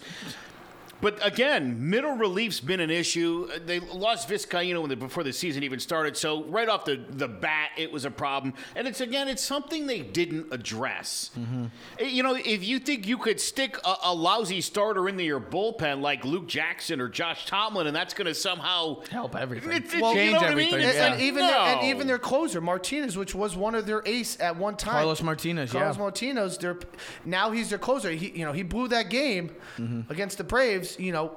But it just says, just to t- just think, hey, listen, this guy's got 95 mile an hour and he's got a devastating slider that you could just put him in the closer position Mm-hmm. and think he's going to be lights out for one. It's not. It's not that way. It's just it doesn't happen. There's almost, I want to say, like, a, I don't want to say a loser mentality, but I, you know, look, I, I said the Yankees were going to sweep the Twins. You did. And I, and, I, and, and, and look, You did. uh, Bravo- stop. bravo I'm, I'm not. that. I'm not even looking for Oh, kudos. stop, stop. Here's the reason It why. wasn't impressive, though. Here's why I said it. And again, you know, for me, the Yankees had to play flawless defense. They they- had and to, they did. They had to not run the bases like like idiots, Mm-hmm. and and and they had to get good, solid four inning starts, and they got everything they needed. But I- I'm looking at this Cardinals team. They've got experience. Again, the Cardinals are always there. You look at a team like the Braves. It's been a long time since the Braves put forward a They good They just team. started coming back last year in the postseason. This year, they're still new, kind of new to it. Young team. I love this Braves. They've got a ton of great talent on this team. I, you know, you got to be real excited going forward if you're a Braves fan. But man, the Cardinals. You know, That first inning, 10 runs. Ten runs. That's that was it. insane. Historical. That Never. was You never seen anything like that. Ten runs in the first inning. The game was over just like that. Yeah. Just like that. Bre- Atlanta comes in. They're hoping, yeah, we're gonna win this. Not so fast. That had to be the most Ten- deflating thing that could have Do you possibly think- do you happened. With think- no home runs. and no home runs. I just think to- last night. I mean, last night. oof, imagine. I was just thinking. Can you imagine if the final four was the Yankees against the Rays and the Cardinals against the Nationals? It would have reminded me like. Remember two years ago the N- uh, the uh, championship weekend in the NFL. It was Brady versus B- Blake Bortles in Jacksonville, Yeah. and it was Minnesota Keenum versus Foles. Yeah. I would have thought of that like Mwah, baseball just took a massive Yeah. hit, if, especially if Houston lost last night. Seeing LA out that hurts the MLB, but if Houston went down, trust me, the ratings would have just went like this. So let's get. Let's, so but the going into NLCS, series, the NLCS, Who do you think baseball's ruined for? St. Louis or Washington? I'm I, I'm going to tell you what I think. I think I'm- Washington. I was going to agree I with think Washington. Washington. I think because the historical factor of them not ever being there, being Washington, I think it would have great charisma. Yankees but I, again- th- but I think Yankees cards historically Yes. would be a pretty good. Well, I also did tell you this. Ten years ago, the last time the Yankees made the World Series, they played an NL East team called the Philadelphia Phillies. Just saying. The Yankees could be and playing you another. picked the Yankees Nationals. I did pick the and that's why I'm sticking with the Nationals. This is going to be a fun series. It starts tonight on Fox. Is it on Fox? Uh, Is it on TBS or Fox? TBS. TBS. It's on TBS. I think this is going to be. This should is a a toss up. This is a toss up series. This is like a, a just throw it up, a hail mary, and pick whoever you want. I- I'm I'm, I'm sticking with the Nationals. I love Juan Soto, Anthony Rendon. He's going to get MVP consideration. He's going to get a huge payday. Strasburg didn't look good the other night, which kind of concerns me. And Scherzer Wasn't still, bad. Scherzer still has. Yeah, it's Scherzer. It's kind of like the postseason factor. Doesn't doesn't perform well. Do you got this going seven? It feels like a seven gamer. It feels like it's going to be a real banger. Like these two are going to they're going to grind it to the to the death. That's what it seems like. I say six game series. Nationals winning in six. Should we get the peanut gallery in here? no, No, we don't want the I peanut think we gallery. stave that off for now. I, I just he- here's Who's the difference maker in this series? Do you have a difference maker? I'll tell you, I like the resurgence of Adam Wainwright. I think that's such a it's such a great story. And I, you know, look, the, the Cardinals were good when he was kind of hitting his prime, Oh, and, yeah. and he's had some injury issues. I love that story. Paul story. Goldschmidt. I was just gonna say Carpenter, Goldschmidt. Kolten Wong, man. Kolten Wong has been a nice Flaherty's a whites out pitcher. He's been one of the best. This is the pitchers. best the Cardinals have had in since the World Series days. Uh, like Literally, I mean, ago. it's it's been a few years since the Cardinals really had a Yeah, good but- team, and, and I, I really I'm, I really think the Cardinals are going to advance into the World Series to play the Yankees. See, I think Wow. I think the Nationals. I'm gonna. I'm, I'm gonna, sticking. I'm ride sticking with the Trevor's pick. Nationals. I said no. Go against me. No, I I, no. I, pick the like I Cardinals. like the I don't like. I don't like when you agree No, with no, me. no. I, I, I like the Nationals overall. I like their starting pitching better. I think th- they can go four deep between Corbin, Scherzer, Strasburg. They also got Anibal Sanchez, who at one time was a He's Cy- starting game one. Yes, I know. Was a Cy Young candidate. I li- and I like the momentum that they build off the Dodgers Okay. series. And you know what? You just feel like something is brewing there.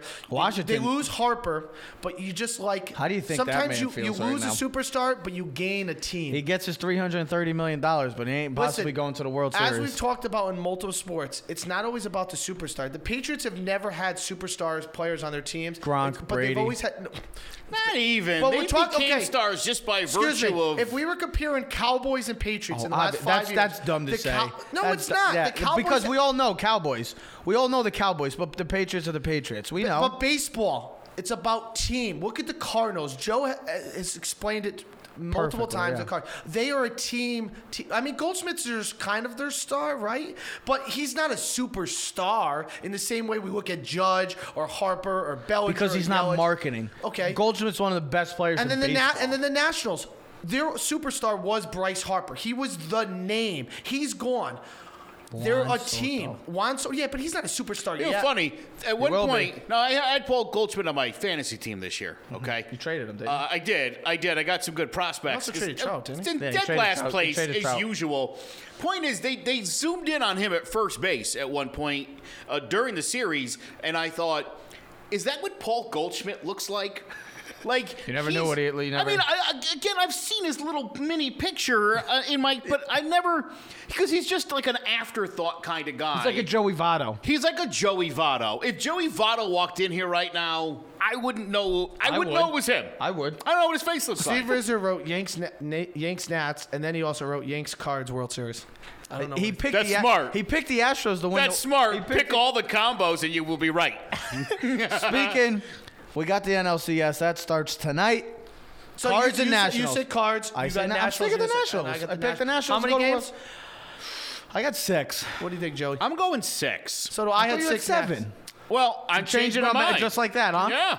We live in a different I world. can Ten do seconds that. ago, and you got the Uh, card. and, I, and I think this, Ted's got the cards. This is series is going to be way overshadowed by the series we're going to talk about right next. Obviously. But this series is going to be great. Oh, yeah, it's People gonna be need- great. This is going to be a great. If you like baseball, this will be a fun series to watch. I'm excited. Speaking, it's time to move on to the matchup of all matchups. The matchup everybody wants to see. The, we Super Bowl. the- yeah, this is the so-called World Series matchup. This is supposed to be like Houston and Golden State two years ago. This was the matchup that we've been waiting for. Thank God we didn't get Tampa, and we could have had another maybe Kobe LeBron. Remember back in the day, Kobe LeBron? We never got to see it. Yeah. We're my seeing Orlando, my Orlando Magic. we're seeing we're seeing Kobe versus LeBron starting tomorrow. We're seeing the Yankees and the Astros. What everybody has been waiting for all season. It comes down to this. This we start tomorrow awesome. in Houston, Minute Maid Park, against Zack Greinke. I'm excited for this game. I've been excited, and because I just want, I'm so sick of hearing about Astros. Ever since this postseason started, everybody, it's been all Astros. Then the Dodgers, then the Yankees. Well, guess what? The Dodgers, see ya. Now the Astros, now it's time to take them out. I said at the trading deadline when they made the move for Zack Greinke that the reason why they did that was they knew the Yankees were a better team. They were terrified of the Yankees. And Greinke certainly swang it in their favor, but I think all things considered, I think when you're looking at what's going on right now, when you look at the way that, that, that they really struggled with Tampa Bay, okay, and the Yankees are playing a similar style of baseball to what Tampa is playing, where, you know, we saw Adam Ottavino get into all three games in the ALDS twice to face a batter, uh, you know, and then to, to, to pitch one actual inning. And the Astros talked about the difficulty in seeing a new pitcher just about every time they came to bat. And, you know, there were some people who I, I, heard some analysis from the Yankee series that these guys got to go more than four. I think Tanaka gave you five. That's all you're getting. I've been telling you this since literally since the, the deadline when they didn't make their move and then won like 10 in a row that the plan was going to be simple, that it was going to be get through four. If you can get us into the fifth or through the fifth, great. You can get to W. If you put a guy or two on, you're out. This the Yankees executed their game plan to absolute perfection. Like I said, the defense had to be clean. The Twins, the better fielding team, made some miscues. No, no getting thrown out on the base paths. The Twins did it. The Yankees didn't. Great relief, solid starting pitching, and timely hitting. And here, Because there, we said this right beforehand. The Yankees really didn't play that like offensively. Like I said to Trevor, I'm Stanton really didn't do nothing. Sanchez didn't really do Gio nothing. didn't Gio do- didn't really do nothing. DJ, DJ didn't even have a really good series. I mean, Gleyber really carried the the Gardy, and they were Gard- dominant. Gardner was great again. to, to be as do- and listen, we said this. Judge looked we great. talked about this on Maben. Tuesday. Oh, let me throw one be- more guy to in there, be by the the way. team with 101 wins. The Twins were no slouch. This wasn't the original Twins. Yeah. And the only Most home runs Well, ever so- and shut so them George down. King of the New York Post referred to the Minnesota Twins as feeble. Imagine referring to a 100 and win team as being feeble. I mean, give me a look. Oh, I, and this is another thing I've been saying all year. Every time the Yankees go on one of those great winning streaks, have another great month, you hear the comparisons to the 2009 or the 98 Yankees. There's always a but, a but. Every single time, and as I've been, all these guys do is win. And it's just not enough because you don't have the big, sexy three starters like everybody else has. Well, you know what you do have? You have the deepest bullpen in baseball. And Aaron Boone has taken complete advantage of that.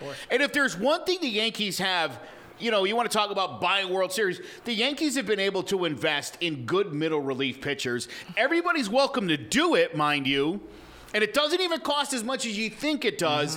But it is, when you look at the way the game has changed, it, it, and, and I'm surprised the Players Union's not more on top of this, that these middle relief guys uh, generally don't get the salaries they deserve unless it's from the Yankees.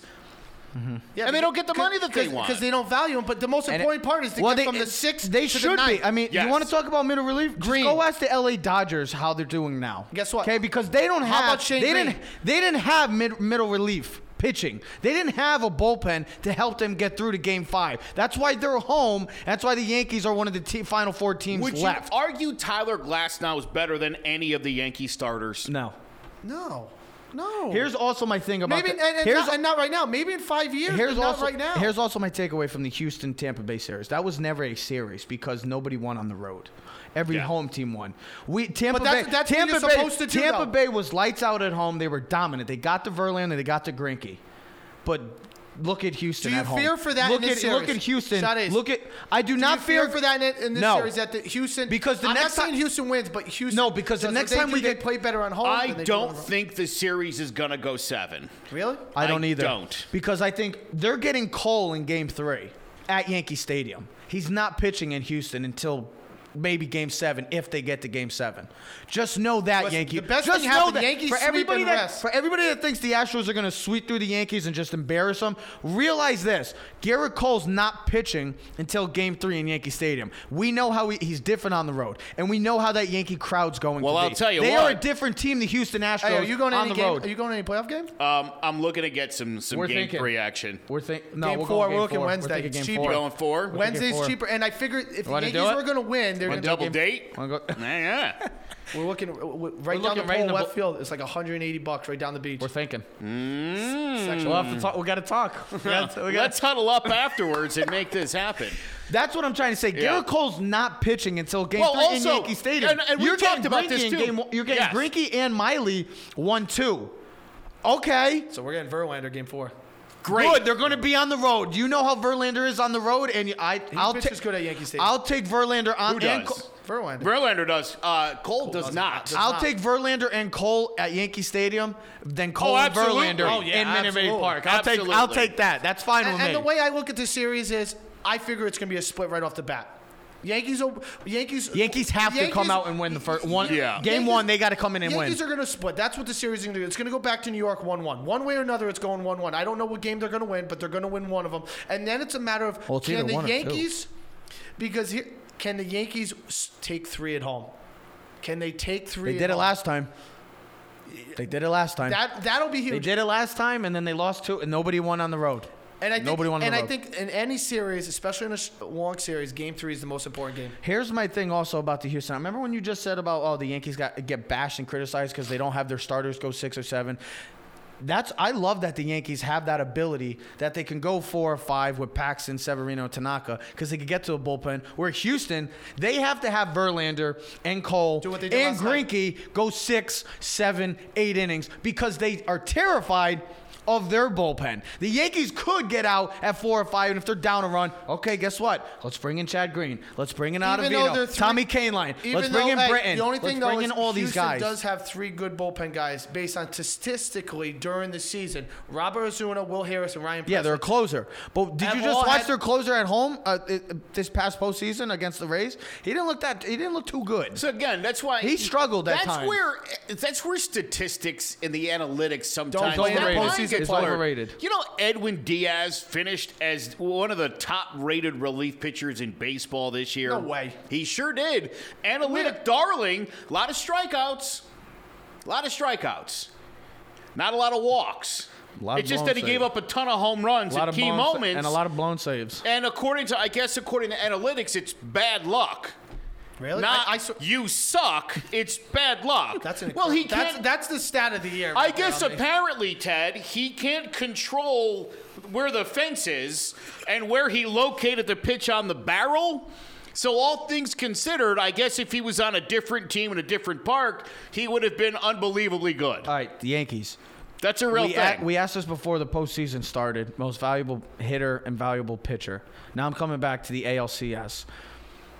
Who has to be the most valuable hitter for the Yankees? Knowing that the Yankees, like Ted said, named off a bunch of guys, key components to our team this year: Sanchez, Gio, DJ. They were all did not. They did not look good. Who is the key? I think it's. I think it's obvious. I think it's no. I think. It has to be Sanchez. I think it's LeMahieu. this team goes No, I as think he'll be. He'll far be as Aaron Judge will carry no, them. I know. Judge And and I'll Torres. tell you, Judge and Torres. To me, the other big guy in the series, because I expect Stanton. I expect Oh, labor. Stan, Stanton was cold too. Edwin Encarnacion. He was hot in the. This he, is a guy who, you know, when when the Yankees got him, I people were like, "Bow, you, you don't need another bat." You didn't like it, I It's thought. not- I did, and I, did? the the what, here's what I said at the time: I thought you did. the post. It, it was it, there was already too many guys at the position. I, I, I, I wasn't like oh stupid move. It was a little bit confusing, but my thought was, hey, come postseason time, gonna be huge. I want this guy. I've watched this guy in the postseason. This guy lives for the moment. I love and it. I, I think he's going to have in this series some big monster home run that is going to change the tide of a game. He started game one against the Twins. he was the great. He was great. But I think he was Judge. great this postseason. I think if Judge has a huge series, especially if he fields the way he did in the Twin series, I think I, I, I think that would be it. I think it's DJ. but I think it's DJ. Their whole Because lineup though has to play better because they got away with a lot of flaws, I thought, or mistakes offensively. Like Didi wasn't there, Sanchez wasn't there. Stanton. If they're gonna beat the Astros. They those guys all have to come through because I think- I look I at the Astros lineup better than I do look at the Yankees sometimes. Just in certain situation. Didi, Didi has not been the same guy the whole year pretty much since the injury. Yeah. and, he, and But he's he's coming out- he's- he I was- know, he I know, played but good in the Minnesota series. He That's does, key. he That's does well against Minnesota, and it seems like any Yankee. He does well in the postseason. Yankee- yeah, but hold I, on. I know. Hold I, on. He does well in the po- he Look does at- well in the postseason. That's not fair to uh, say because I know. you don't. You know, whoever your postseason opponent is doesn't matter. The Twins, you know, last year were a horrible team. The last time the Yankees saw the Twins was was years ago. But we all got to admit, though, we're facing Cole and Verlander. We're not facing Berrios and the Uber Hey, driver don't- hey, and don't and- make- hey, Berrios, and Jake he's no slouch. He's no slouch. I, I. He's no listen, slouch. there's I know. That was my Cy But Young. we have to be just a little bit better. We were good. We were good, and I we were a better team here's than a- at uh, Twins. But to beat the Astros, you got to be even better. Valuable valuable saying. player for me. It And ha- I know the Yankees ha- can do it. It ha- judges without question. We know he, him and Torres two best players on our team. You said, who did you pick?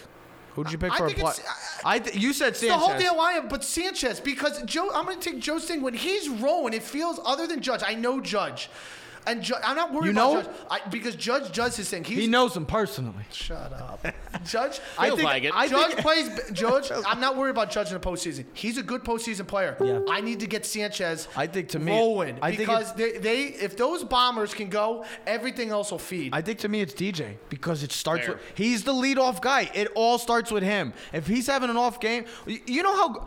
Remember when we were talking throughout the season how unstoppable that offense was, was because of DJ LeMahieu, how on fire he was throughout the entire season. He was great. Remember when they started off cold because of Gardner? I'm not saying Gardner was amazing Oh. this year, but Gardner when he was leading off for, for the first like couple weeks, we were like, "What the hell's going on with this offense?" I was like, "They shouldn't be losing a. Ten- they should have started off 16 I and don't oh. want him playing in the series. No, I don't either. Don't need him back. Don't want Hicks. Uh, no, Joe- I don't. Joe, you need reps. You need Joe, reps. This is an experiment time. We need to win. We need to get to the World Series. Stan hasn't. You need I, to I get mean, it back. I assume he's been doing some workouts, though. Of you course. know? It's not the same. I know it's not the same. I don't. Joe, I don't want him. Joe, it keep ruins the current roster Joe, right so, now. and you got to drop someone. It ruins the rhythm of the team. I'm not. don't do it. Not. I'm not It's doing not it. smart. I'm going to live with the team. I, I like what I Don't bring here. back CC. Don't bring back Hicks. Keep those guys off. Even Voit. It's not Even worth Voit. Even Voit. Listen, if this keep is the chemistry if this going. is Judge, yes. This is Aaron Hicks, the same guy who bats 240 who strikes out. I know he's got a good arm, he's good defensive, but I like what I You don't want like. Joe. You don't want to move, ruin the chemistry. Uh, I wouldn't I want to. love his defense in center field. I love his cannon of an arm. I love the fact that he hits Switch it some of the most no doubt home runs in the in the game. Well, come on. He's Come on, Joe. If he's healthy and he can play, sorry, I gotta get Hicksy in there. So that means Wade's Wade was Wade can go, sure, Yeah, and if, and maybe just because he's on the postseason roster doesn't mean he immediately jumps into the starting lineup. Okay. That that might be a I- thing too. I'm Joe, I just I think the chemistry's going. You got to your lineup. Do not change anything up. You're playing against, to some, the best team in yeah, but you're also trying to you're also trying to match up now to the team you are playing. Do you think Hicks gives us a better chance? He puts you put Hicks in. Are the Yankees a better team with Aaron Hicks? Yes. I don't. I think Yes. still. I know. think look, the- I think he didn't still have dom- a great year. I think they're still get dominant. that. He So- was hurt a couple So of if you're gonna It's do a that, bummer, you're but gonna do that. You got to take someone out of the offensive lineup. So that's probably what Stan. Stan goes. So that means Stan goes to DH. No, no. Stan oh, goes to. Oh, oh, I see what No, you're no, saying. no, Oh, because- Stan goes to DH. no, what are you joking? but then you, Obviously, you're not going to take out the parrot. You're not taking No, out but if you do, you're going to have to move DJ to third. You're taking Gio out. You're putting DJ at third. You're Yeah, putting who- Edwin who Encarnacion at out? first. I'll, I'll point out last Stan year. at Do you remember in Game Five against the Red Sox? Yes, yes. When we pulled Miguel Andujar out of the Yeah, oh, starting yes, lineup? absolutely. Hechavarria, and they That put in Hechavarria. Might have been the stupidest thing Aaron Boone has ever done. So why bring back Aaron Hicks then? Don't do it. It- here's the difference. Don't do it. Here's the difference. Let him finish on that. Whether it be oh, no. Cameron Maybin who gets left off or Tyler Wade, whoever it ends Yeah, up yeah, being, I don't think it'll be Maybin, but go ahead. Aaron Hicks is one of your big guys. He's one. Look, I know he didn't have a great year, but the reason he got to seven years, seventy million dollars is because he's the second best center fielder in the American League. He's the best, not named Mike Trout. George Springer? I'll take Hicks over Springer. That's a walkout. We're out. Get out. Get out. Get out. All right, There's I'm no more. Come on. And- and- you know you're not honest with and that. You Kevin- All can't say- And, and and Kevin Kiermaier is a very Kevin very Kiermaier's really good. But I'll t- but Aaron Hicks has When he's the- healthy is the second- healthy, second or third best When, center. when he he's healthy, he's guaranteed. and this wasn't the year to make that When- example. Exactly. When he's healthy, he's 20, uh, 20 home runs and a batting average of 200, be- right? That's not true. First of all, he's also a very high on base percentage guy. He's always 375 to like 420. He gets on base. He's got an excellent eye. He's a switch hitter. Great defense. Run the bases. There's a lot to like about that guy. I know everybody's in love with Cameron Maybin. I like And and and and uh, listen, he's been solid, but he's there to take the place of Hicks until Hicks is ready to go. Here's my thing. we know Here- and I'll use and I'll Just like off- uh, Mike Ford was never going to be Oh, on no, this. I know. Mike Tauchman, if he was healthy, was never going to be on this roster. whoa. whoa. He was never You Talk- going to be on this roster. Maybin would have been off. Tauchman would have been on. baloney. Experience. I like baloney. Experience. Experience That's that's why the team that you have is the team that you have right now. What All of those things got considered. So if Yeah. that's the team you want, then Yeah, we're not yeah. bringing Hicks then. If Yankee, Yankees in what? Six? I think Yankees in six. Yankees in six. Yankees in si- what? Really? You got the Yankees in six too? Yankees in six. I'm, I'm And I wouldn't be shocked if they did it in five. I'll be shocked. I'd be shocked. I if, wouldn't if be. either one of these teams won in five. I think the Yankees could very well win both games in Houston, which I understand is no tall order, but it is very possible oh. for these guys to do that. and then Astros would come back and win it. Too. I would love to. I would love Game Three, Cole Yankees at Yankee Stadium because I tell you, we talked about Down it. 0-2. He doesn't pitch well there. He'd have the weight of the 0-2 on his shoulders, even if it's 1-1. That's a pivotal Game Three. It's a lot of weight on on, on a guy's shoulder. He hasn't lost a game since May. He's due for something bad to happen, and the Yankees are the right team to do it to him. He didn't pitch against the Yankees this season, which to me is fortunate for him because I don't know if his streak would still be intact. I want everybody to say goodbye to Joe Aguirre because this is his last show after the outrageous take he I just was- had raised. No, you were I not. was- you were serious. No, I wasn't. You were. It was just I like was Ted. Said, it was just like Ted saying the Dolphins are going to beat the Patriots, No, that was ridiculous. and you said Sa- and you said Washington I was going to lying. beat Dallas. No, you, I you can't. lying. I you got can't- caught up in the moment. You can't say statements like that and then say you're You know, lying. it's one of those moments where you're like, I'm sticking to my guns. That's what I was doing. you guys want to know who Rizzer has? Oh, he picked the Astros. Astros in seven. He's not even a Yankee fan. He's Steve, not a Yankee fan. I hope you and Al, I hope you in your Altuve jersey on right now as you're typing. He's not even a Yankee fan. Don't call yourself a New York fan if you think the. Uh, don't please. Don't If ever don't- pick a New listen, be you a New York fan. I've been saying again. I've been saying this all year. It, it, you know, this this team pitched like garbage in June and July, and still had really good months. They went over 20 games in June, uh, 17 wins in July. You know, uh, heading into August, there was concern how good this rotation was and whether it was good enough. We saw some. We saw some of the worst rot, uh, rotation turns in the Yankees franchise history this season, and every time they had that happen, how did they respond the week after? We'll see. With a winning streak. We'll see. Every single time they go to Minnesota. Take care of business like like it was their job. The Yankees are the best and most complete team in baseball. I, I know you're in love with Cole and Verlander. They never don't pitch poorly, except for they do. So It's fun. This is going to be fun. it- this, if you're a Yankee fan and you don't think that the Yankees can beat the Astros, what have you been watching? You're back on the team. You're back on the team. There was a passionate Think, speech think there. about this. Thank You're back on the team. When we we'll ha- we'll have a. Oh, very we'll good have full. Co- we'll be talking. Trust me, we'll be all over this. This series I can't is wait. not going seven. Mark my words. This hey he picked he picked them to sweep the uh, Twins. I picked the Yankees in six as well. And he I picked the Cards. I picked the Nationals. It's been weird. The for us. Keys to the city. You're back on the team. yes. Back on the team. Ladies and gentlemen, that was the Joe Aguirre, the fan favorite Joe Aguirre. He's in studio today. He Thanks is in for having me studio on, boys. today. Good to As be always, back.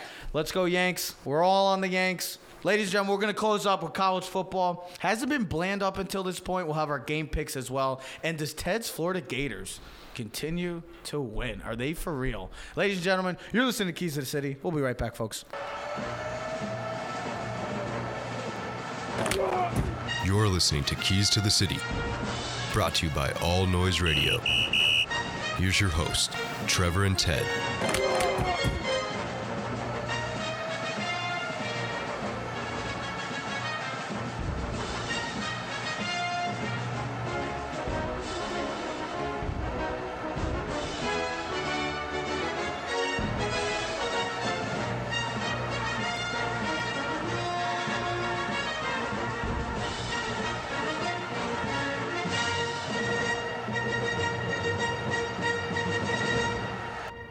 And ladies and gentlemen, we are back. Clovercrest Media presents Keys to the City. If you haven't got a chance to check out our show so far, you can check us out later on Spotify, YouTube as well. You can subscribe, click on it, check us out, as well as Facebook, Keys to the City, Instagram, Twitter, Keys to the City. Ladies and gentlemen, we are closing up shop with college football. As usual, we're going to be having the big old Kanish calling in, then probably within the next 30 seconds. I'm on speed dial with him right now. But like I said, college football we're going to talk about hasn't been bland. We'll close out with that. But I actually want to start with Ted's Florida Gators. And Ted, you picked against them last week. I'm curious if you're going to pick against them in a few minutes against LSU. But one of the main questions is are the Florida Gators for real? And this defense has been spectacular. Number lights one, out. number one scoring Lights defense out. in the country. Joe Burrow. They've only given up four passing touchdowns all season. We're going to see how serious Joe Burrow really is this year. This is a Heisman. This this Yes. Is, I said it to you last night before we went to bed. I said this is the biggest weekend of college football so far this entire season. Without a question a couple doubt, weeks ago. there is Remember we said a couple weeks ago. no this no this really is. You got the Red River Shootout. Yes. The winner of that game is going to be the front It's runner the for the big. Red River rivalry now. I don't care. It's not I'll, the shootout anymore. I'll say what I want to say. Okay. Say it with your chest. Say it with conviction, boy. You got Jalen Hurts versus Sam Ehlinger. Okay. You got the with that game. Texas, Oklahoma, the rivalry. That's the best. It's one of the best games all year. Okay. It's a classic all year. Then you got the Florida Gators going down to Baton Rouge. Death Valley, baby. Death Valley's night game. We know LSU night game. Eight o'clock. Crazy, wild. Joe Burrow, Heisman candidacy. This is a top. This is a top. Is he called? There he is We is. got the Chaz. And here we we go. got We the got the call, Kanish. We got the he is calling in. He is on with the keys. Big old boy. Kanish, you are live with Keys to the City in a huge week of college football. Best weekend of college football so far this coming weekend. quick one of my questions, and we're going to talk about it after the call. Is has to you, Chaz? Has college football been bland this year? Uh, no, I think it's just. I, I think it's hard because the media continuously, uh, you know, has has given uh, Clemson, Alabama, almost like it's a birthright. I've actually thought it's been really exciting. I think the problem that the media is really focusing on the two, really the same storylines, right? It's oh. Uh, Alabama, uh, Clemson. That'll be the national championship matchup, and let's debate whether or not Jim Harbaugh is overrated or, or underrated. So I think it's the problem that people just haven't appreciated a, a, a lot of a lot of great football out there. I think people should be talking about how great Lincoln Riley's offenses are. That he took Baker Baker May, May, Baker Mayfield, uh, Le, Murray, and now he's got Jalen Hurts is probably the leader for the Heisman. It's just people have to focus on this uh, on different things. I think this college football season has become incredibly exciting. So you would blame the media because of everything with them talk hyping up Clemson coming into the year. This is going to be the greatest team ever, and and Alabama. You think it's all because of the media that it's been kind of like eh so far? it's the same stories. You turn on ESPN, you turn on Fox, they're talking about the same things. Jim Harbaugh, Clemson, and Alabama. Why are they not talking about the fact that Clemson does not even belong in the college football playoff right now? I mean, there's so many. I mean, people are completely underrating Ohio State. I mean, it's it's incredible.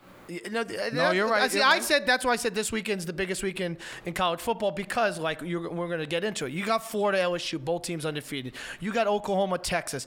First of all, you got the rivalry in itself. Then you got an undefeated Oklahoma team versus a one-loss Texas team. If Texas loses, how serious? they're out for the playoffs. And how serious got- is Penn State? Yeah, then you got Penn State, Iowa, and it's at Iowa. It's a tough place. Kirk Ferentz, very well coached team every year. You got Michigan State at Wisconsin, Mm-hmm. Alabama at Texas It's the same. A&M. So you and then you have the Notre Dame USC rivalry. I know it's not a big game because USC isn't ranked, but historically it's a big rivalry game, and Notre Dame needs to continue to win Yeah. and build their resume mm-hmm. for the end of the season, and hoping that other teams like Oklahoma and Florida and LSU find ways as the loss, and that's why this weekend is very important. And I think this is a big, big weekend for the Pac-12 in Oregon because they need to start seeing some of these undefeated teams start losing games because they're not going to be able to pad their resume so much more. So what they're like root- these SEC, so what SEC they're rooting for, can. they could root for either L. They, could They want dysfunction. They could, yeah, of course. Pac-12 is in deep trouble, but they need a big week this week. So let's start off with this big week. I know Ted said a bunch of games on the slate, but we have three major games, three games that have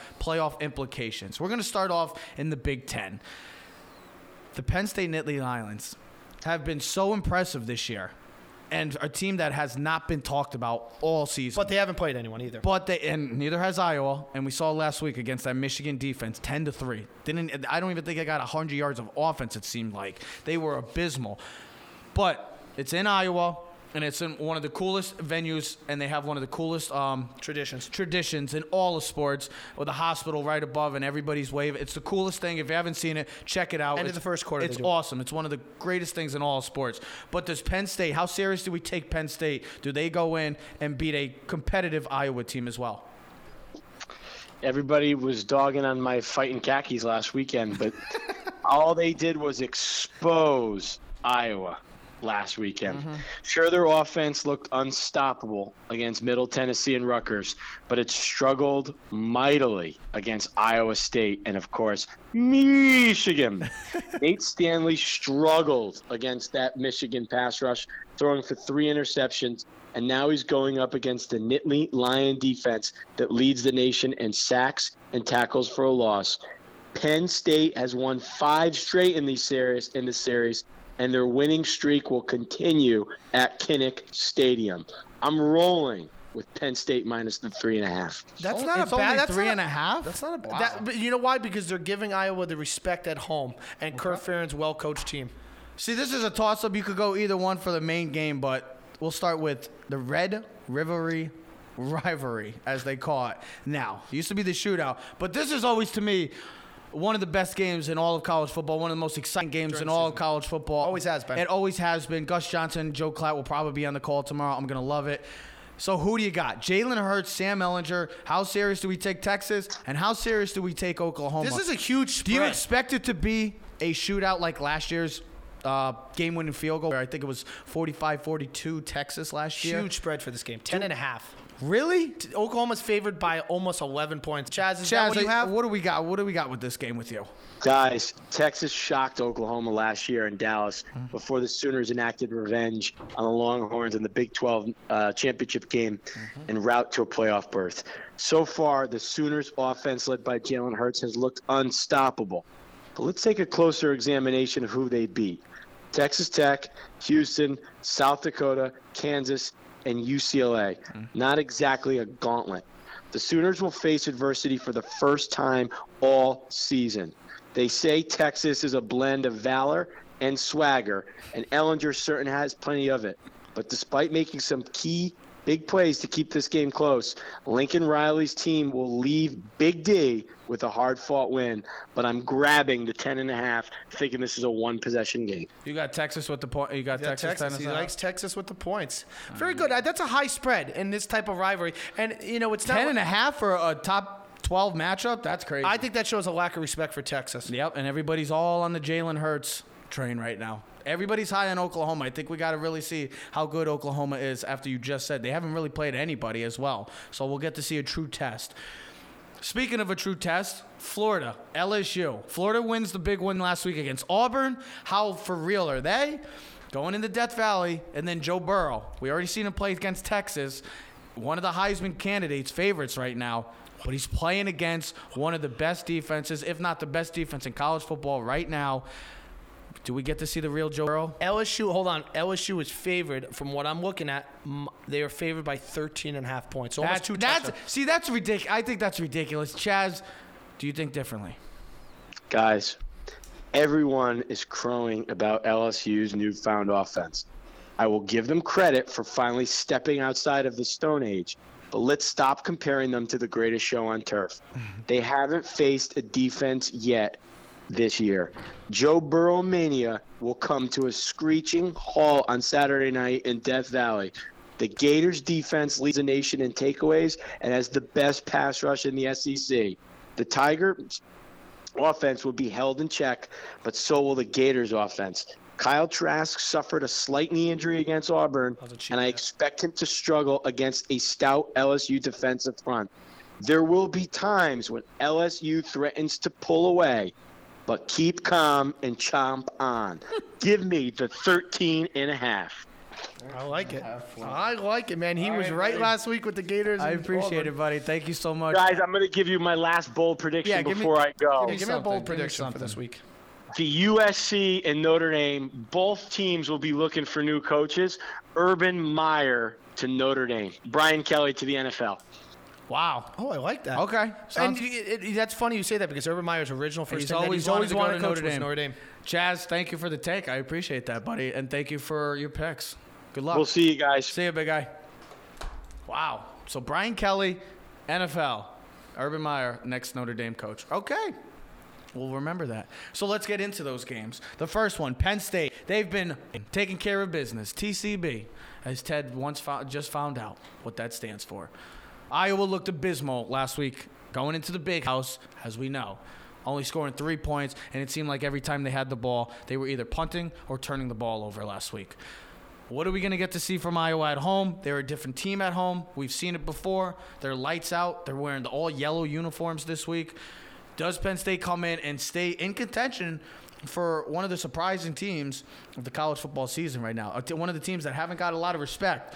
But can Penn State continue this hot streak right now and going into Iowa and beating a tough Iowa team at home, though? Doesn't this game, Have the feel of a low scoring game. but doesn't it feel like upset? Because I would consider this an upset. I know it's 17 versus 10.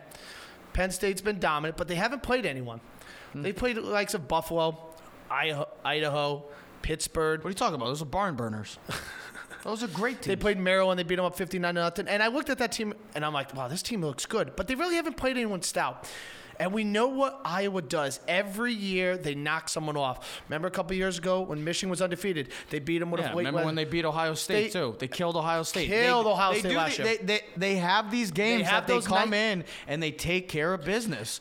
And I worry, is Penn State ready to play? Because this is going to be their toughest test They have of the had no respect all year. I know they. Have, not a lot of teams have played a lot of good But competition. listen, different, though. different team. I mean, we just listen, said it. Idaho, I mean Iowa, home, night game. Kurt Ferentz team, they look like crap last week against Michigan. They were abysmal. Do they rebound and get back to where they? I think they come the in football? hungry.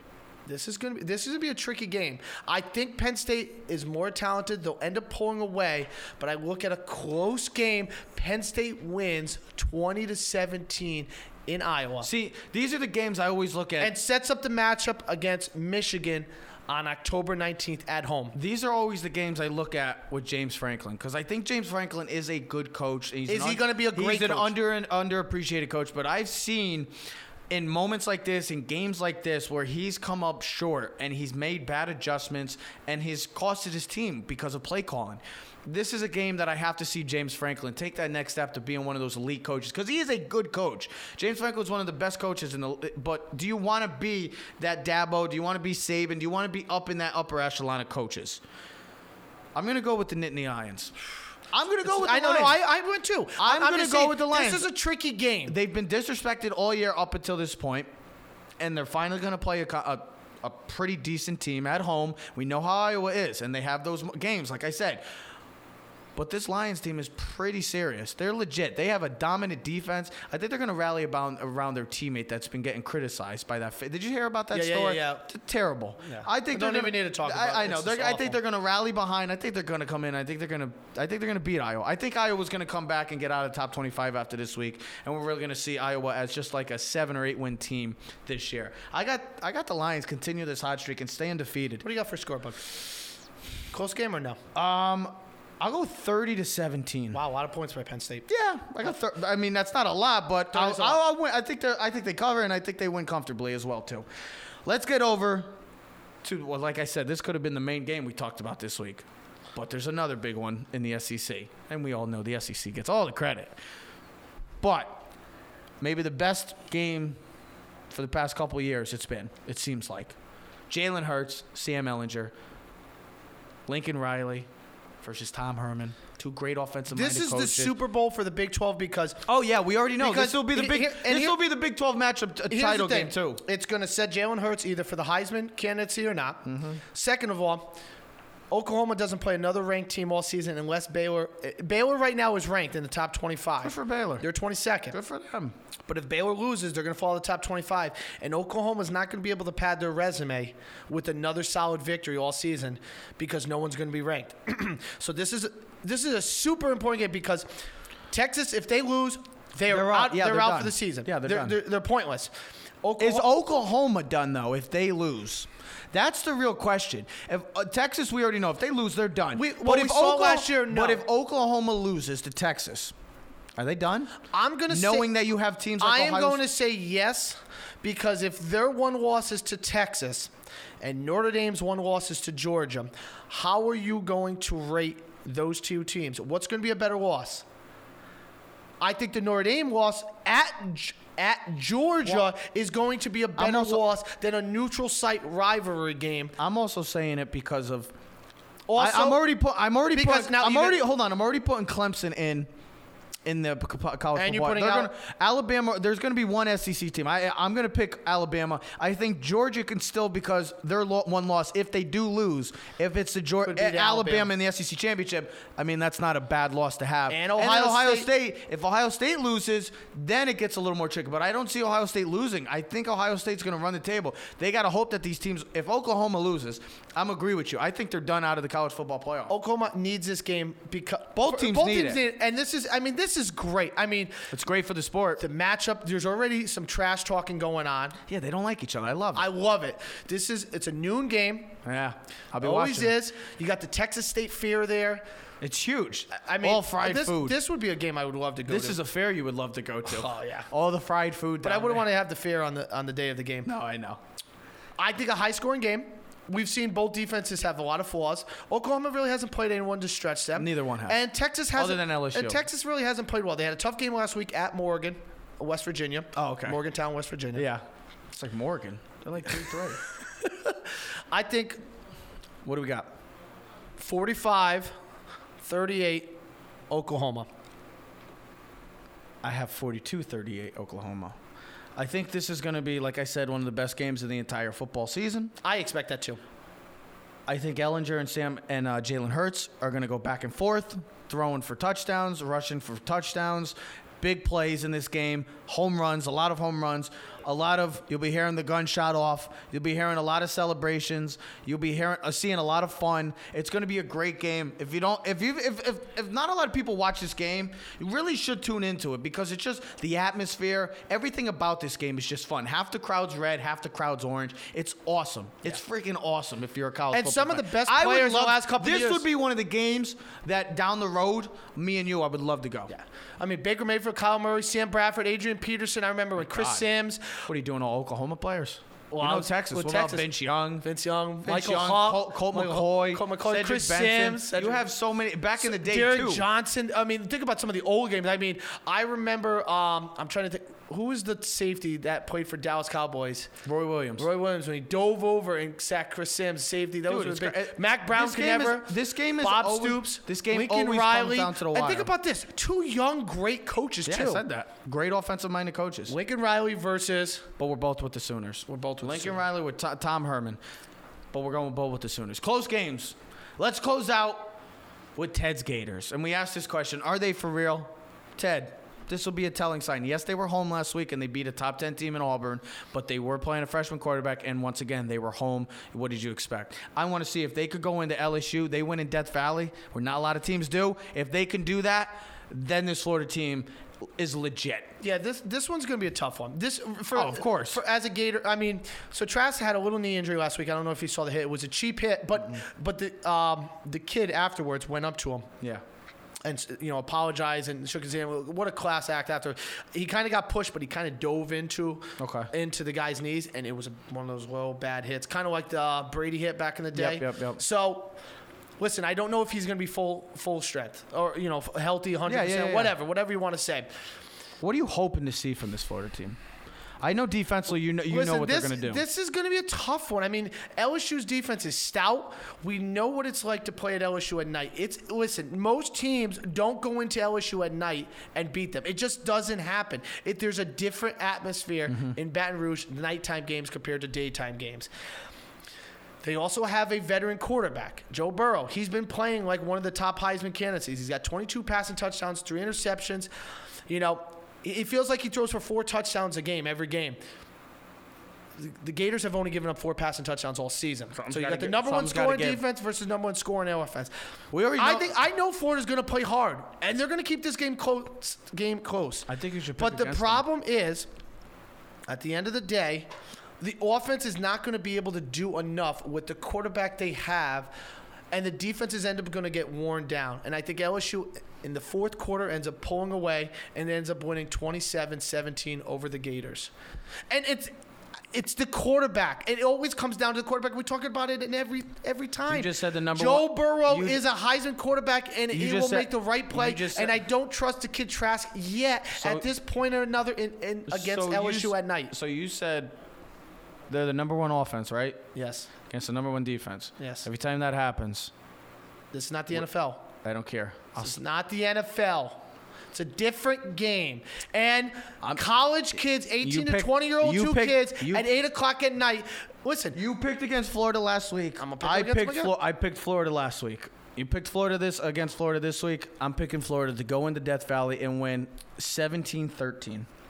I buy into this defense. If you have a defense, I don't care. hated I don't care if this is. I don't care if it's the NFL or if it's high school or if it's Pee Wee football. If you have a dominant defense, you will always have a chance in oh, this game. Oh, you always have a chance. si- I said they'll- I s- I said no, have a chance For. 60 minutes, you will always have a chance. I know but if you're on the field for I a know- lot of that times, your true. team's going three I now, know- and you're always behind Let- the eight ball. Let me. Let me I, I, Oh, was gonna matter? I get. can't argue with you? No, I was going to get to that. All right. You're 100 percent right. Oh, thank you. If That's if your offense comes in yes, sir. And they're having three and outs, punting the ball a lot, and not sustaining any offense and keeping on the field and, and giving your defense a rest, and your defense is doing the job the whole game, then yes, they're going to get tired out, and LSU is going to take advantage of it. The offense of Florida, it all comes down to. We've been talking about this for years about Florida. For Florida to be successful, it's got to come down to the offense, making plays, play action. Don't do anything crazy if you don't need to. Run the football. I know this this defense is nasty. But play action, set them up with, catch them off guard, get your players into space, jet sweeps, bubble screens, little things like that. Get your playmakers the ball. Pump if blocks. Florida can do that defensively, special teams, Urban Meyer, if that's they- what he was great at special teams. If they can cause turnovers, you just said they haven't given up a touch, four touchdowns all season. Joe Burrow has been dominant this is all DBU year. versus DBU. This is what I'm trying to say. If Florida's offense can sustain anything for a drive, they might get the edge in this game. That's all it comes down to. But I'm going to stick with the Gators just like I did last week, and you picked against them. Maybe it's a sign of things to come, and they won last week. Hopefully. we don't know. But I'm going to go, I'm going to roll with the Gators. I do not expect them to be a blowout. I expect it to be 17-13, low scoring game, defensive battle, and it's going to be a fun one too. Eight o'clock, that place will be rocking. Won't be watching. We'll see how real Florida is, though. We'll see how real LSU and Florida are. Because for LSU, this is their first real test of the season. Well, no, it's uh, Texas. Texas. Texas. But defensively, Yeah. Defense. And- and- defensively, they don't. It, Texas doesn't have to do- Offensively, they'll have a test. This will be a test. And, and here's the thing there's no rivalry between Texas and LSU. These two teams don't, don't like each other. They have a I- I history. mean, they have a history. Remember the like games that had to get Yeah, played they- in yeah. Florida when supposed to be LSU? Yeah, they don't like Florida each beat other. LSU last year, and they put the hurting on them last They year. don't like they them. were talking about already when the Gators kind of ran it up a little bit on LSU last year. So LSU's looking for a payback. they don't like them. So this should be a great game. Last question. I asked Chaz. Do you think the college football season has been bland? For me, Would it you has. say- There hasn't really been anything exciting. Now, maybe that's because I'm working you every think- Saturday, but do you think and I'm not is really right? sitting there watching every college Do you football. think Chaz is right about that? The There hasn't media been- has made it bland Well, no, because of the it's- I- storylines. I'm not going to blame the media. I just don't think there's a major storyline. I mean, there is. I mean, It's the same storylines. Yes, Is and that is that why he's right about that? you know, Jalen Hurts has been dominant with Lincoln Riley. That's a huge storyline. You know, Alabama really hasn't been tested. Neither Clemson has, but you know, you know, Sunshine hasn't looked the same. Sunshine. I call him Sunshine. It looks like Sunshine. You know, Trevor Lawrence hasn't looked the same. I mean, Trevor has not looked good. he, he- this is why I said this weekend because this is when the rivalries and the games start picking up, and this is like we talked about. September's kind It's of week like seven. Sep- September's like the preseason. You, you're just trying to find your It's mojo. week seven now, so man. now you start to find out who the real teams You only are. got about five or six weeks left. no, you got more. Well, it's week seven. You got till Thanksgiving. so that's like five or six weeks. That's about seven weeks. That doesn't 14 matter. games? At the end of the time, at the end of the day, you, you're going to find out who these teams are coming forward. I just I'm just waiting for that moment. I think this weekend could really be the spark that college football's been looking for. Like you said, big games, national championship implication games, and you can have shootouts. You can have big points. You got to have great defenses playing. It all comes down to this weekend. This is a big weekend for college football. If the games pan out. Then maybe we won't be talking about college football being bland, but we need different storylines. I think Chaz hit it right on right on the nail as well. The media has been dominated because of the storyline. Same thing. Clemson, Alabama, Jim Harbaugh. It seems like that's all we're talking about. More storylines. The media. What else is new? Ladies and gentlemen, if you haven't checked out our show, you can check us out on Spotify, YouTube, and you can go follow us at Keys to the City for Instagram, Facebook, and Twitter as well. Everybody have a great weekend. Enjoy the great football games. Enjoy the Yankees and Astros. NLCS to all the Cardinals and Braves, or Cardinals and uh, National fans as well. We'll be discussing it all next week. Soon we'll be talking NBA as well because NBA is right around the corner as well. And enjoy the college football games. Ladies and gentlemen, we'll see you next week. We are Keys to the City. We are out. Yeah. Keys to the city, baby. When you see us, so you know you really viewing greatness in the making. Double up on facts we stating. Podcasting, cruise control, city, state, the nation. So what you saying? What we saying? Prime information. Facts, keys to the city. We unlocking the statements.